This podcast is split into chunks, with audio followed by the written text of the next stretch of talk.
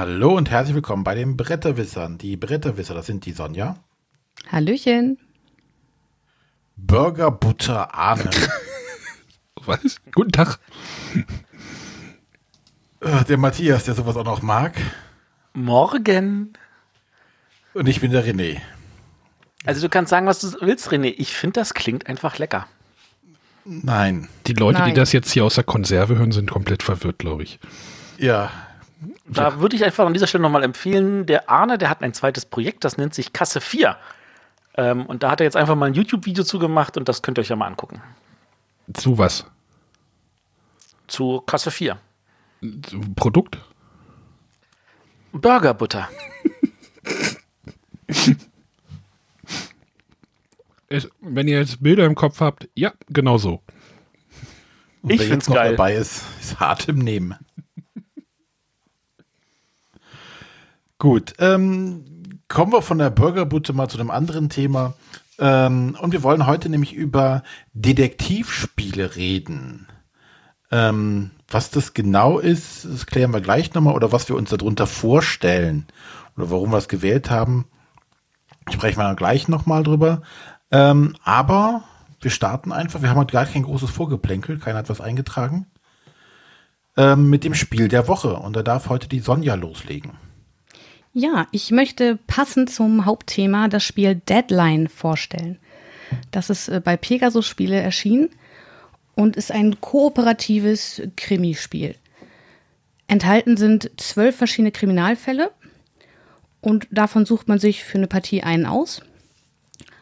Äh, Für jeden dieser Fälle gibt es so um die 20 Hinweiskarten, die dieses zentrale Element sind. Ähm, Zusätzlich sind in dieser Schachtel enthalten so drei kleine Heftchen. Einmal ein Buch der Fälle, ein Buch der Fragen und ein Buch der Lösungen. Und zu Beginn nimmt man sich das Buch der Fälle, schaut, welchen Fall man sich ausgesucht hat und findet da eine kurze Einleitung in den Fall. Es gibt halt so die, die Hintergrundgeschichte und worum es geht, grob geht, was wir herausfinden sollen. Und wir bekommen so ein paar erste Hinweiskarten, so die ersten Orte, an denen wir ähm, nach Hinweisen suchen können. Ähm, die Spieler bekommen alle Handkarten und das sind sogenannte Spurenkarten. Da sind schöne Bildchen drauf, ein bisschen Flavortext, aber vor allem kommt es auf die drei Symbole auf die drei Symbolplätze am unteren Rand an. Es gibt fünf verschiedene Symbole und davon sind zwei oder drei auf so einer Karte drauf. Und die Hinweiskarten zeigen entsprechend Symbolanforderungen. Also zum Beispiel kann der erste Ort ein Leichenschauhaus sein und da braucht man, damit die Person mit einem redet, irgendwie Zigaretten, einen Drink und ein bisschen Geld, um die Person zu bestechen. So kann man sich das vorstellen. Und nun versuchen die Spieler gemeinsam äh, mit ihren Handkarten diese Anforderungen zu erfüllen. Das heißt, der erste Spieler spielt eine Karte aus. Da ist zum Beispiel ein, ein Drink und eine Schachtel Zigaretten drauf. Und der nächste Spieler, der eine Karte ausspielt, muss mindestens eins dieser Symbole überdecken. Und das geht immer nur mit dem gleichen Symbol oder mit so einem freien Feld, das ist ein Joker. Den kann man ähm, überall drauflegen und auf den Joker kann man auch jedes Symbol legen. Und wenn die Spieler das schaffen in einer Runde, diese Kombination an Symbolen auszulegen, dann darf der Hinweis umgedreht und gelesen werden. Und der Hinweis gibt dann einfach weitere Details zu dem Fall, irgendwelche Zeugenaussagen vielleicht oder ähnliches. Und dann lesen die Spieler halt diesen Hinweis und dann geht es in die nächste Runde. Äh, ein Spieler ist immer der sogenannte Detektiv, der, der Chefdetektiv, der letztendlich bestimmt, welche Hinweiskarte ausgewählt wird. Äh, aber es macht eigentlich Sinn, wenn man sich abstimmt, anhand der Handkarten und der Symbole, die man auf den Handkarten hat, zu entscheiden, welche Hinweiskarte man als nächstes versuchen möchte. Das ist eigentlich der grobe Spielablauf. Wie gesagt, entweder die Spieler schaffen das, dürfen den Hinweis lesen. Es kann auch passieren, dass sie es nicht schaffen, diese ähm, Symbole zusammenzubekommen. Und dann ist es so, dass ähm, die Spieler drei Patronen zur Verfügung haben, die sie dann ablegen können. Dann wird der Hinweis einfach wieder ausgelegt, kann in der nächsten Runde oder auch in der späteren Runde nochmal angegangen werden. Sollten irgendwann diese drei Patronen ähm, benutzt worden sein, dann würde man anfangen, hin, den Hinweis mit der höchsten Nummer, der noch nicht gefunden wurde, den in die Schachtel zurückzulegen. Der steht dann für dieses Spiel nicht mehr zur Verfügung. Ähm, es gibt noch die Möglichkeit, wenn man keine Spurenkarte spielen kann oder möchte, hat jeder Detektiv, man sucht sich vorher so einen bestimmten Charakter aus. Jeder Charakter hat eine, eine besondere Fähigkeit, zum Beispiel weitere Karten nachzuziehen oder irgendwelche anderen Dinge. Die kann man einmal im Spiel nutzen. Das ist eine Möglichkeit, um so quasi nicht auszusteigen, sondern ähm, einfach noch eine Runde abzuwarten, zu gucken, ob man dann vielleicht wieder eine Karte von der Hand spielen kann. Und diese Spurenkarte, die ausgespielt werden mit den Symbolen, können auch äh, sogenannte heiße Tipps haben. Die gibt es in vier verschiedenen Farben. Da gibt es Marker dazu und immer wenn so ein ähm, heißer Tipp ausgelegt wird auf der Spurenkarte, darf man den Marker umdrehen. Und ähm, mit diesen umgedrehten Markern kann man dann auch noch Sonderaktionen auslösen. Wenn man das alles nicht kann oder möchte, bleibt nur die Möglichkeit auszusteigen. Und sobald alle Spieler ausgestiegen sind, kommt es halt zu so einem, ähm, hat man halt diesen Hinweis, konnte man da nicht weiter nachgehen und es hat einen Fehlschlag. Äh, was noch hinzukommt, beim Aussteigen, äh, neben diesen Spurenkarten, sind auch ein paar Plotkarten in den Stapel eingemischt. Die Plotkarten sind so kleine Handicaps. Und wenn man aussteigt und eine Plotkarte auf der Hand hat, dann muss man diese ausspielen.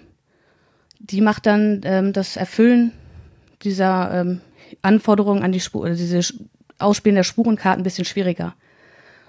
Ähm, es gibt persönliche, das heißt zum Beispiel, wenn ich äh, eine persönliche Karte mit Zigaretten habe, das heißt, ich muss jede Runde, wenn ich eine Karte mit dem Symbol Zigaretten auf der Hand habe, diese zunächst ablegen. Das heißt, ich, es kommen Handkarten aus dem Spiel, man hat weniger Handkarten zur Verfügung. Es gibt auch Karten, die sich auf alle beziehen, wo zum Beispiel von einem bestimmten Symbol ein weiteres benötigt wird, um die Hinweiskarte freizuspielen. Und ähm, diese äh, Plotwendungen, die liegen aus, bis man sie abwerfen kann. Und das passiert auch mit diesen heißen Tippmarkern. Und zwar, wenn man drei davon hat, kann man eine abwerfen oder bei vieren direkt zwei. Jeder Spieler kann davon auch nur bis zu zwei haben, aber die bremsen schon ordentlich aus. Und wenn dann alle Hinweise ähm, gespielt sind, also entweder äh, erfolgreich umgedreht werden durften oder auch in die Schachtel zurückgelegt werden mussten. Wenn also keine Hinweise mehr zur Verfügung stehen, dann dürfen die Spieler alle Hinweise nochmal lesen und nehmen sich dann das Buch der, Lös äh, das Buch der Fragen und bekommen da zum einen so vier, fünf Hauptfragen gestellt, die sie beantworten müssen. Und dann gibt es noch Zusatzfragen, die sie zusätzlich beantworten können. Und mit dem dritten Buch, dem Buch der Lösungen, kann man dann hinterher überprüfen, ob man auf dem richtigen Weg war. Und dann gibt es in der Anleitung noch so eine kleine Bewertung, je nachdem, wie viele Fragen man beantworten konnte und wie viele äh, Fehlschläge man hatte. Ist man entweder ein Meisterdetektiv, eine Spürnase, einfach nur ein Ermittler oder ein Schmalspurschnüffler. Ähm, das, ja? Kurze Zwischenfrage direkt. Ähm, das klingt jetzt alles sehr trocken. Also jetzt äh, nur rein vom Zuhören, ist das so oder weil es klingt mir mehr nach einem ja Kartenspiel eigentlich nur. Genau, also für mich fühlt es sich so an, als wenn da quasi zwei eigenständige Spiele aneinander geklatscht wurden. Man hat halt diesen ersten Teil, wo man einfach nur diese Karten ausspielt. Das fühlt sich eher an wie so ein, so ein kleines Puzzlespiel. Ähm, dazu hat man halt diesen Punkt, man spielt miteinander. Man darf aber, was man jetzt auch schon aus anderen Spielen kennt, nicht explizit über seine Handkarten reden. Man darf halt nur sagen, leg an die Seite lieber nichts an oder so. Also man darf halt so grobe Hinweise geben, aber nicht gezielt über die Handkarten sprechen. Ähm, hat da halt so dieses Puzzlespiel, diese Symbole ähm, auszuspielen. Und dann gibt es eigentlich so einen Cut. Dann hat man diese ganzen Hinweise und kann dann die Geschichte erleben und sich dann in diesen Kriminalfall einarbeiten und versuchen, ihn zu lösen. Ich finde es aber gerade im ersten Teil des Spiels sehr äh, schwach von der thematischen Umsetzung her. Also da habe ich wirklich nur das Gefühl, diese Karten auszuspielen und so, so ein Puzzle zu machen. Und das, was ich da an den Hinweisen lesen darf, interessiert mich wirklich erst im, im letzten Drittel des Spiels. Also ich muss sagen, als ich das das erste Mal gespielt hatte vor anderthalb Jahren, ähm, das, das Stichwort, das mir dazu einfiel, war ludonarrative Dissonanz. Gesundheit. Und das heißt, Das soll heißen, es gibt da, es gibt, da ist eine Schere zwischen dem, was das Spiel an Thema vermitteln will und dem, was es mechanisch macht.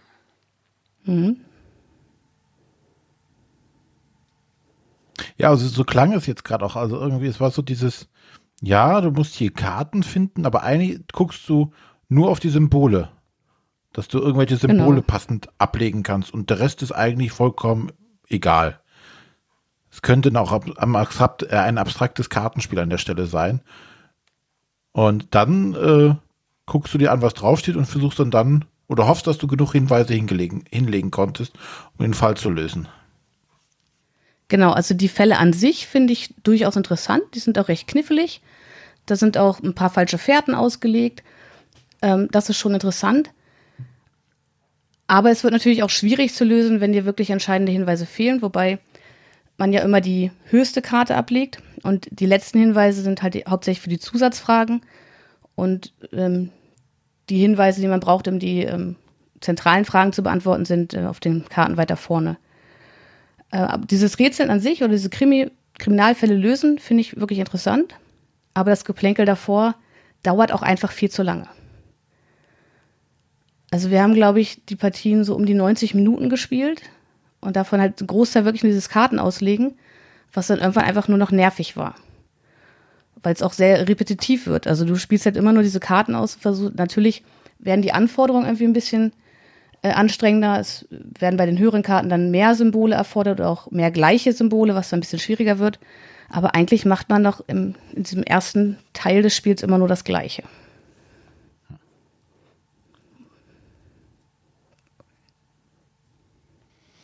Das klingt nicht, klingt Begeisterung, nicht gut. Begeisterung hört sich anders an. Ja. Also, wie gesagt, ich wünschte mir, dass das Spiel drumherum irgendwie interessanter wäre und auch thematischer, weil, wie gesagt, die Fälle an sich sind wirklich cool, aber ich mag halt das, das, das Spiel drumherum nicht. Und was die Alternative jetzt einfach nur die Kriminalfälle zu lesen und zu lösen, weiß ich nicht, da könnte ich mir auch irgendwie einen Kriminalroman zur Hand nehmen. Ich finde es halt wirklich schade, weil ich habe mich sehr auf das Spiel gefreut. Das hatte Pegasus ja schon in Nürnberg 2018 angekündigt. Und dann hat es aber noch bis zum Januar diesen Jahres gedauert, bis es endlich veröffentlicht wurde. Ja, vielleicht habe ich in dem Jahr auch zu hohe Erwartungen aufgebaut. Aber vom Spiel an sich war ich dann doch relativ enttäuscht. Ah, Erwartungen sind immer nie gut. Meistens nicht Ja. gut. Ich spreche da aus eigener Erfahrung. Naja, aber das, ich finde ja auch so rein optisch macht das was her. Also das Cover finde ich ganz cool. Und auch wenn man sich so die Karten anguckt, die sind schon alle in einem sehr coolen, so diesen, ja, Comic, ja, nee, Comic-Style, doch ein guter Comic-Style gemacht und äh, sehen nach sehr viel Flair aus. Wenn das natürlich eigentlich ziemlich egal ist, wenn man da seine Karten ausspielt, ist das natürlich einfach schade. Genau, also da ist ja auch überall ein bisschen Flavortext. Der interessiert überhaupt gar nicht. Also am Ende, man achtet eigentlich nur auf die drei Symbole am unteren Rand oder die, die drei Plätze und die, die Symbole, die dort sind. Und das ist halt so, so diese Schere zwischen diesem, dem ersten Teil des Spiels und dem zweiten. Und im ersten Teil, also man, in der Anleitung heißt es, man soll, wenn man die Hinweise freigespielt hat, auch sofort lesen. Das ergibt auch überhaupt gar keinen Sinn, weil man die ja in einer zufälligen Reihenfolge freischaltet, wie gerade die Karten auf der Hand liegen. Und man kann der Geschichte auch gar nicht folgen anfangs. Und äh, erst später, wenn man dann sich im, im zweiten Teil des Spiels wirklich die Zeit nimmt, die Karten von, vom Anfang bis zum Ende durchzulesen, dann erkennt man vielleicht, ah, okay, in die Richtung soll es gehen.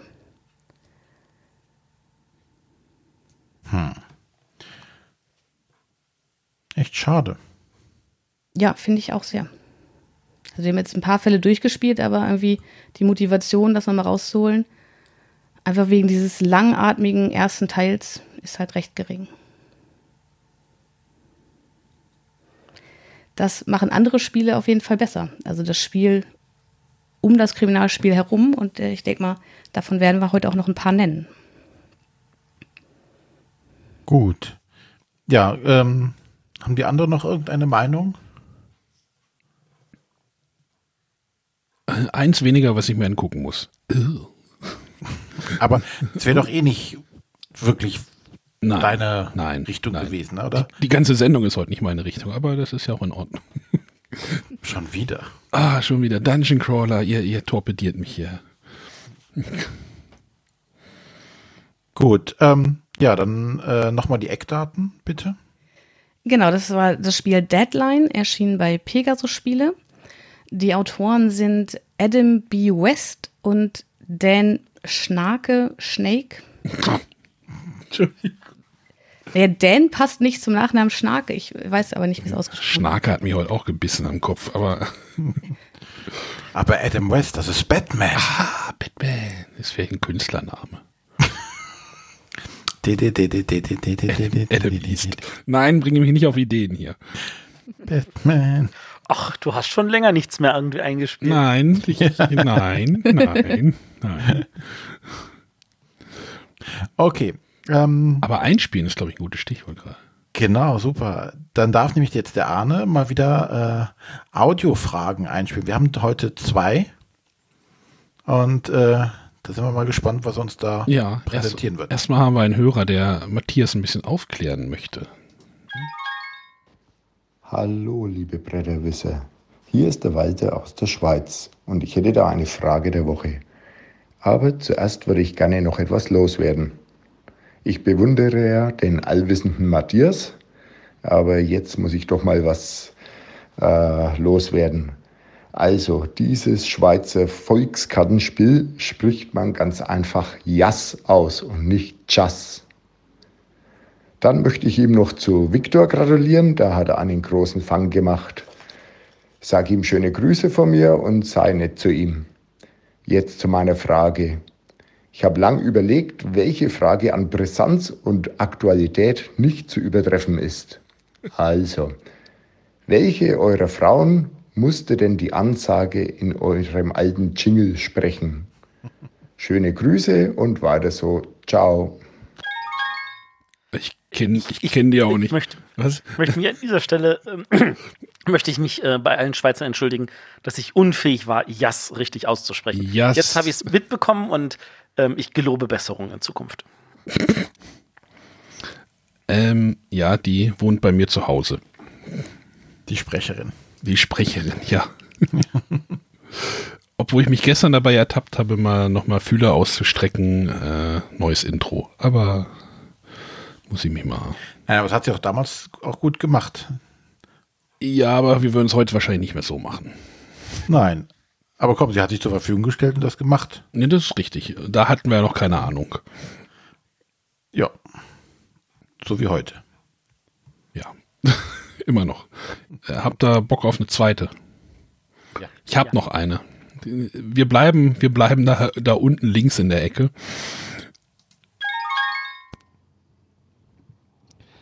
Hallo liebe Bretterwisser, hier mal wieder eine Audio-Prioritätsfrage von links unten. Und zwar geht es um Kartenspiele. Wie definiert ihr Kartenspiele? Klar, so ein Kartenspiel, kleine Schachtel, Mau Mau, kleine Schachtel, Lama oder ähnliches Kaio, das sind Kartenspiele. Aber kann man Dominion oder Seven Continent auch noch als Kartenspiele bezeichnen? Oder sind es Deckbauspiele? Wo ist hier die Grenze oder wo seht ihr die Grenze? Bin mal gespannt. Tschüss und viel Spaß noch. Oh, jetzt war ein bisschen schnell. Die, die Frage kann ich übrigens beantworten. Wenn ich mich nicht irre, hat Dominion auch den à la carte Preis von der Fairplay gewonnen. Also die sind der Gradmesser für Kartenspiele. Darüber Aber könnte ist man denn in deinen Augen ein Kartenspiel? Wie, wie viele Elemente gibt es bei Dominion nur beim Grundspiel außer den Karten? Naja, ist Kartenspiel überhaupt ein Spielelement? Also ich meine, für viele Leute ist das so, oh, es gibt Brettspiele, Würfelspiele und Kartenspiele. Ich meine, für uns sind Brettspiele die übergeordnete Gruppe von allen Gesellschaftsspielen. Also früher ist es einfach nur Gesellschaftsspiele, jetzt heißt es halt Brettspiele. Damit sind aber Würfel- und Kartenspiele auch gemeint. Aber ähm, ich denke mal, äh, wenn man die Gruppe der Kartenspieler als Kartenspiele bezeichnet, dann kann man natürlich sagen, damit meine ich vor allem die kleinen, günstigen von Amigo oder Adlung. Oder man kann natürlich auch sagen, es ist ein Spiel, wo einfach in erster Linie Karten drin sind, wie zum Beispiel Dominion. Das ist, das, ich glaube, diese Frage ist nicht allgemein geklärt. Es gibt da äh, bestimmt für jeden seine eigene Grenze. Ähm, ich sag mir, wenn äh, der à la carte äh, da ein Gradmesser sein könnte, dann nehme ich den einfach mal und dann ist Dominion ein Kartenspiel, weil es den à la carte gewonnen hat. Ähm, ich glaube, ich widerspreche dir da. Ich glaube, ein Kartenspiel ist für mich wirklich doch so ein bisschen an der kleinen Schachtel aufzumachen. Ansonsten komme ich dann halt tatsächlich dann halt in diesen Bereich der Dominion hat jetzt kein Brett, aber ich meine, ein Thunderstone hat, ist ja auch nur ein Kartenspiel, wo ein Brett dabei ist. Und dann würde ich das eher natürlich nicht in die Kategorie der Brettspiele, weil Brettspiele ist ja Gesellschaftsspiele, dann ist man ja schon eher in diesem Bereich, würde ich sagen. Also für mich ist Kartenspiele doch eher was Kleines. Ähm, warte mal, ich versuche jetzt gerade mal so noch ein schönes Gegenargument zu bringen. nee, gibt's nicht, siehst du? Fällt dir nicht ein. Da, da, da, da, da. Was ist mit Love Letter? Ein Kartenspiel. Das ist jetzt aber keine kleine Schachtel. Und die Karten sind groß. Original schon. ja, gut, Original, Original das ist noch nicht mal in einer Schachtel, sondern nur in einem kleinen Stoffbeutel. Ja. Genau. Ist jetzt ein schlechtes Beispiel gewesen, glaube ich. Ja. Ja, gut, ich meine, äh, King of Tokyo zum Beispiel ist eigentlich auch nichts weiter als Kniffel mit zusätzlich zu den Würfeln halt noch äh, Karten und ein paar was? Zusatzelemente. Nee, King of Tokyo ist ein Kartenspiel? Was? Äh, was? Was? ich wollte damit sagen, King of, nein. Da, ist, da ist noch ein Brett da und Würfel und ach, Aufsteller auch noch. Und, du hast ah, nicht richtig Ressourcen. zugehört, Arne. Ich habe gesagt, King of Tokyo ist ein Kniffel. Ach so. Kniffel ist ja ein Würfelspiel. ein Roll and Write. Kniffel ist ein Roll and Write. Also ist King of Tokyo eigentlich auch ein Roll and Write, nur ohne Write, dafür mit Karten. Aber mit viel Also ein Würfelspiel. Ja, King of Tokyo ist ein Würfelspiel, ja. Genau. mal. Äh, Aber wenn, wenn ähm, King of Tokyo ein Würfelspiel ist, wenn du dich darauf einigen kannst, wieso kannst du dich darauf einigen, dass Dominion ein Kartenspiel ist? So, René wollte was sagen. Ja, ähm, ich gucke auch gerade so Spiele wie ähm, Seven Wonders Duell oder ähm, kein Kartenspiel. Machikoro. Kein Kartenspiel, ist ein Würfelspiel. Machikoro ist ein Kartenspiel. Also ist, ist jetzt tatsächlich die, die ähm, Schachtelgröße ausschlaggebend? Nee, aber die Kartenanzahl, glaube ich. Und was da drumherum ist. Na gut, Machikoro beinhaltet außer den Karten, Karten, Karten und Karten zwei Würfel, Würfel und äh, ein paar Pappchips. Das war's. Das ist ein Kartenspiel. Ansonsten ist nämlich Lama auch kein Kartenspiel, weil da noch ganz viele Plastikchips drin sind. Also, ich bin da eher so Richtung so dieses Poker-Set. Wie, wie, wie viele Karten sind das? 55. Genau. Das ist halt für mich so ein idealisiertes Kartenspiel. Oder halt ein Skatblatt. Okay, also sind wir uns einig, dass Sky Joe kein Kartenspiel ist, weil da sind ja 150 Karten. Idealerweise, habe ich gesagt. Du merkst, das ist gar nicht so einfach, oder? Ja, natürlich nicht, nein. Ich meine, Aber wir können uns darauf einigen, dass Dominion ein Auktionsspiel ist. Äh, wie sieht denn Sonja das? Äh, ich bin da eher auf Matthias Seite. Also ich finde auch, wenn ich hauptsächlich Karten habe, ist es ein Kartenspiel, egal wie groß die Schachtel ist. Ähm, ich ich habe es auch schon in der Spielegruppe erlebt, wo wir, also wir spielen jetzt ein Brettspiel und dann kam irgendwas mit hauptsächlich Karten am Tisch und dann kam die Frage, wo ist denn das Brett bei dem Brettspiel? Also für mich ist ein Kartenspiel eins, das hauptsächlich aus Karten besteht. Ja, egal wie viele. Ist in Deutschland aber auch ähm, ein bisschen. Pandemic Legacy? Äh, was? Ist das ein Kartenspiel? Besteht hauptsächlich aus Karten. Da sind tatsächlich, finde ich, die Karten ein relativ essentieller Bestandteil, aber nicht so, so dominierend. Also, weil dafür passiert zu viel auf dem Brett und du hast zu viele Elemente, mit denen du sonst noch herumschubst und die Aufkleber und die Rubbeldinger und so. Also, Pandemic Legacy wäre für mich jetzt kein Kartenspiel. Für mich auch nicht. Sheriff von Nottingham sehe ich hier gerade. Besteht außen nur aus Karten und ein paar Beutelchen. Und ein bisschen Geld. Naja, ist aber kein Kartenspiel. In meinen Augen nicht. ist Codenames ein Kartenspiel? Ja. Ach, es ist ein Kommunikationsspiel, aber es ist auch ein Kartenspiel. Weil Nein. außer den Karten Nein. ist da eigentlich nichts Nein. drin. Eine Anleitung. Ähm, Olli hatte übrigens zu der, zu der Audiosprachnachricht noch irgendwie eine Textnachricht geschrieben. Er meinte, das wird hier gerade heiß diskutiert. Ich verstehe, was er meinte jetzt. Also vielen Dank an Olli, das ist tatsächlich eine richtig gute Frage und du siehst, wir sind uns hier auch alle nicht einig. Ähm, Was ist mit so, Majesty? Kartenspiel? Ja. Ach komm. Also, nee. Ganz ehrlich, die zwei, drei Figuren, die noch mit drin liegen. Also, das ist in erster Linie ein Kartenspiel. Es sind alle Spiele. Punkt. Ähm, okay. Warte mal, äh, da, da, da, Tutti Frutti. Äh, also, äh, ähm, ähm, das Spiel mit der Glocke. I, du Ferg. Ach, Halligalli. Halligalli, genau. ich wollte gerade sagen. In der ersten Auflage hieß das Tutti Frutti, Entschuldigung. Halligalli. Ist das ein Kartenspiel? Ist das. Ja, da ist eine große Glocke drin, aber das ist doch ein Kartenspiel. Bei Tutti Frutti gab es große Glocken, ja. Äh. Halligalli. Ach so, ich war, bin irgendwie Tutti Frutti hängen geblieben. Ja, das ist, der, wie gesagt, der erste Name von dem Spiel gewesen. Da passt dann auch die großen. Naja, egal. Arne, bleib beim Thema. Ach so, die Frage ging an mich. Ähm, ja. Ist mir eigentlich relativ wumpe. Nein, ist kein Kartenspiel. okay, dann, dann wir, wir merken, wenn Arne was sagt, musst du einfach nur das Gegenteil annehmen. Ist doch schön. Ja. Mahjong ist ein Würfelspiel, ja. Ja, hatten wir doch. Aber ich finde es tatsächlich auch sehr, sehr schwer. Der Nico fragt, welcher Nutzen man überhaupt von solchen Schubladen hat. Ähm, ja. Grundsätzlich, Einordnung hilft immer als Zuordnung. Wie betrachtet man Sachen? Genauso kann man auch fragen, was habe ich davon, dass ich weiß, dass etwas ein Kinderspiel oder ein Kennerspiel ist. Auch das ist eine Zuordnung, die es hilft, eine gewisse Zielgruppe anzusprechen. Also ja, natürlich, man kann auch sagen, das Material ist unwichtig, bin ich völlig dabei. Man muss, kann auch sagen, es ist völlig egal, ob es ein Karten- oder ein Würfel- oder ein Brettspiel ist. Es ist einfach ein Gesellschaftsspiel, darüber können wir uns ganz einig sein. Trotzdem, wenn man zum Beispiel so einen Preis hat wie den à la carte Preis, Moment. wo man sagt, wir, wir zeichnen das beste Kartenspiel aus, dann hat man ja einen gewissen Preis. Vielleicht wird es irgendwann mal ein bestes Würfelspielpreis geben. Sind Solospiele Gesellschaftsspiele? ja. Nur die für die Schizophrenen, oder? Eine sehr kleine Gesellschaft, das ist wohl wahr. Also, Hängt aber auch vom Gewicht oder vom Eigengewicht aha, des Spielers ab. Ja, man könnte mehrere Gesellschaften aus mir machen, ja, das passt schon. Also es gab, es gab mal diesen Witz, dass äh, Erich Honecker und der Staatsratsvorsitzende der DDR und der DDR äh, Sicherheitsstaatsratsvorsitzende irgendwas und so weiter ein wunderbares Gespräch unter zwei Augen geführt haben. Also von da aus gesehen, ja, auch Solospiele oh. sind Gesellschaftsspiele. Du wolltest doch noch ein bisschen Soundboard-Action haben. Ja. Gut, dann haben wir das auch geklärt.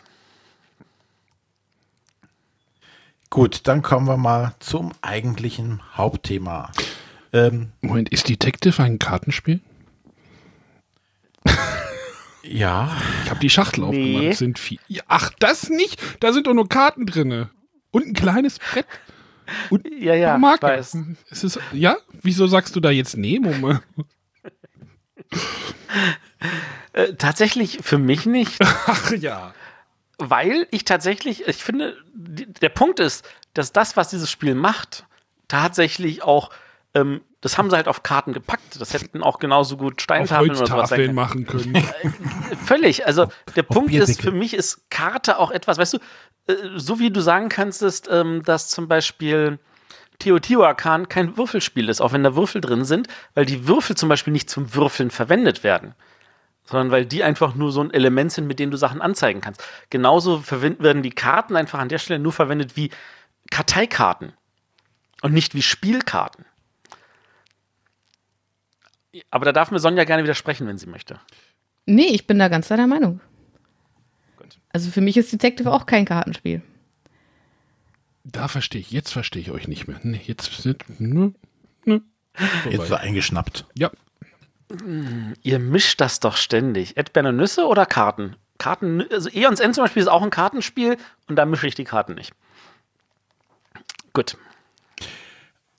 bevor es jetzt noch verwirrender wird, wie gesagt, schwenken wir jetzt mal zum Hauptthema über. Ich schiebe die Kapitelmarke mal auf die richtige Position jetzt, nachdem ich sie schon gesetzt hatte. So, ja, Hauptthema. Zu den Detektivspielen. Ähm, Im Vorfeld habe ich mal gefragt, ähm, wie nennen wir das Kind denn heute?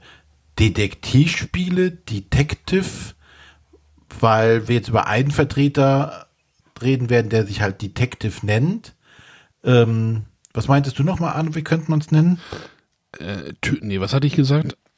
Also das hatten Krimispiele hattest du gesagt. Krimispiele, genau. Wir hatten das im, im, Vorgespräch, also bevor wir die Sendung aufgenommen haben, wie wir diese Sendung jetzt überhaupt nennen, habe ich ge gesagt einfach, wir schieben das einfach mal in die Sendung rein. Weil das, aber Krimispiele, da wurde gleich abgeschmettert. Aber ich habe ja sowieso keine Ahnung, also scheint das Gegenteil von Krimispiele die Antwort zu sein. also Krimispiele müssen wir natürlich ablehnen, weil dann müsste natürlich auch Krimi-Master hier sein, als der, der wahrscheinlich jetzt eh sagt, warum habt ihr mich dafür nicht eingeladen? Der hätte wahrscheinlich tatsächlich noch einiges hier mitliefern können. An dieser Stelle, Entschuldigung, Stefan, ähm, ich hoffe, du wirst damit leben können, aber du darfst uns gerne Audiokommentare schicken. Das müssen keine Fragen sein, das können einfach nur Kommentare zu dieser Sendung sein, die würden wir dann auch abspielen. Da würden wir uns total freuen. Arne kennt auch bestimmt noch die WhatsApp-Nummer, unter der man das am besten schicken kann. Habe ich gerade in die Kapitelmarke reingeschrieben, 0170 5444 843. Zumindest ich denke bei Krimispielen immer an ein Krimi-Dinner. Also sowas, wo man gesellig zusammenhängt und äh, sich einfach so, so halb rollenspielmäßig irgendwie was erzählt. Aber ist das nicht Aber auch ein Detektivspiel denn? Kann es sein, muss es nicht. Mal um, um ich, ich, ich übernehme heute die ketzerische, äh, die, die unwissende Rolle, würde ich sagen. Ich glaube, wir haben jetzt dasselbe Problem, glaube ich, wie, bei den, wie bei den Kartenspielen. Ähm, oder wir können ja mal so zum Aufhänger kommen. Also wir wollten halt über die Spiele sprechen, die jetzt alle in diesem Dunstkreis von Detective, also in irgendeiner Art und Weise sich mit Kriminalfällen und dem Lösen oder, oder dem Lösen von Fällen äh, befassen. Und äh, ja, da ist als erstes halt Detective Games oder Detektivspiele hängen geblieben. Wobei es aber anscheinend ja auch keine klare Abgrenzung dazu gibt, mal wieder. Keine Schublade. Was ja, ich jetzt an dieser Stelle in Ordnung finde. Ja, oder vielleicht auch, weil es ein ähm, relativ neues, Anführungszeichen, Genre ist, was jetzt, äh, jetzt gerade einen großen Boom feiert, äh, wo unheimlich viele dieser Spiele rauskommen, wo es hingegen vor ein paar Jahren halt so ab und zu mal was aus der Richtung gab, aber nie so gehypt wurde. Ähm, deswegen, glaube ich, fällt es uns auch halt schwer, eine entsprechende Kategorie für diese Art von Spielen zu finden. Also, ja, aber äh, wir haben uns jetzt auf diese Detektivspiele kurz, geeinigt. Kurz, kurz, noch dazu, ja. warum es gerade diesen Boom gibt. Ähm, da, da gehe ich jetzt einfach mal in die, meine Annahmemodus und der Annahmemodus sagt halt, dass ähm, der liebe äh, äh, Conan Doyle mit seinen äh, Büchern zu Sherlock Holmes, die sind halt gemeinfrei geworden. Also da ist kein, kein, kein Copyright mehr drauf, es braucht keine Lizenzen mehr. Und damit haben viele Verlage die Möglichkeit zu sagen, cool, wir können dieses, dieses Element nehmen und können da was eigenes draus machen und können versuchen, in dem Dreh herum zu machen. Und wenn man guckt, wie viele Spiele sind in den letzten drei Jahren rausgekommen, wo das Wort Sherlock Holmes in irgendeiner Form drin vorkommt, dann findet man echt, echt, echt, echt, echt viel. Und äh, das hängt halt damit zusammen. Und ich könnte mir vorstellen, dass das halt auch dazu führt, dass die Leute dazu angetrieben sind zu sagen, in der Richtung würde ich jetzt auch was machen, da kann ich mir auch noch was einfallen lassen. Und das packt sich noch oben drauf. Da schreibe ich aber auch mal direkt Veto. Ja, weil, tu das. Äh, die, es gibt äh, bestimmt jetzt mehr Spiele mit dem Titel Sherlock oder Holmes oder was auch immer aus diesem Dunstkreis hervorkommt im, im Titel. Aber ähm, die, die, die Großen und Guten auch, die haben dann rein gar nichts mehr mit äh, Sherlock Holmes in irgendeiner Art und Weise zu tun. Du hast recht, aber das ist die, äh, das ist dann die, ähm, wie sagt man so schön, der, der genetische Nachfolger. In der, in der Arbeitspsychologie nennt man, gibt es ja immer dann etwas das, was andere Sachen auslöst. Und äh, dieser, dieser Boom um dieses Sherlock und so weiter löst halt aus, dass die Leute sagen, cool, aber ich will jetzt gar keinen Sherlock, weil das machen ja gerade alle. Und dann sagen sie, wir wollen, aber was macht denn Sherlock aus? Das Detektivische. Also mache ich ein Detektivspiel und dann mache ich dann auch gerne ohne Sherlock. Das ist dann tatsächlich ja, der nächste Schritt. Aber die ganzen Sherlock Holmes Sachen, die gibt es doch schon seit also nie, nicht nur Spiele. Es gibt ja Fernsehserien, Hörspielen. Wenn du auf dem Hörspielmarkt dich mal umschaust, wie viel Sherlock Holmes Umsetzungen es gibt. Du weißt gar nicht, oder ich kann gar nicht zählen, wie oft äh, der Hund von Baskerville als Hörspielversion in irgend, von irgendeinem Label gemacht wurde.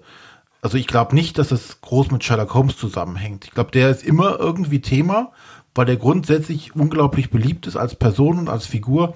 Da gibt's die, die, die, die äh, neue Sherlock, oder so neu ist sie jetzt auch gar nicht mehr, Verfilmung der BBC, die Sachen. Der ist einfach, glaube ich, grundsätzlich ein Dauerthema und, glaube ich, kein Auslöser für irgendeinen Hype in diesem Bereich. Ich würde widersprechen wollen, aber wir können das so stehen lassen. Soll denn die anderen haben da was zu, beizutragen? Naja, dieser BBC Sherlock, äh, ich weiß jetzt nicht, ob der jetzt da wirklich irgendwie was losgetreten hat. Also diese BBC-Serie da mit Benedict Cumberbatch äh, ist ja schon recht populär gewesen. Oder ist es ja auch immer noch. Ähm, ich weiß noch nicht, ob das denn der Grund ist für diese Krimispiele. Was, was ich glaube, was es eher vielleicht ist, ist halt so dieses, diese Weiterentwicklung oder diese Evolution dieses Exit-Themas. Also Exit hat sich ja etabliert als, als Spielsystem. Also ich nenne es jetzt einfach Exit, auch wenn es da verschiedene Namen gibt. Ne? Also wir, ihr wisst schon, was ich meine. Escape Room Spiele. Escape Room Spiele, ähm, Exit Room, wie auch immer. Ich glaube, da gibt es markenrechtliche auch verschiedene Namen. Aber ich, für, in meiner Wahrnehmung ist das, glaube ich, so eine, so eine, ja, so eine weitere Spielart dieser, dieser Knobeleien, sage ich einfach mal. Auf einer anderen Weise, aber trotzdem irgendwie so eine Evolution oder so eine, ja, so ein, so ein, so ein Seitenarm, könnte man sagen.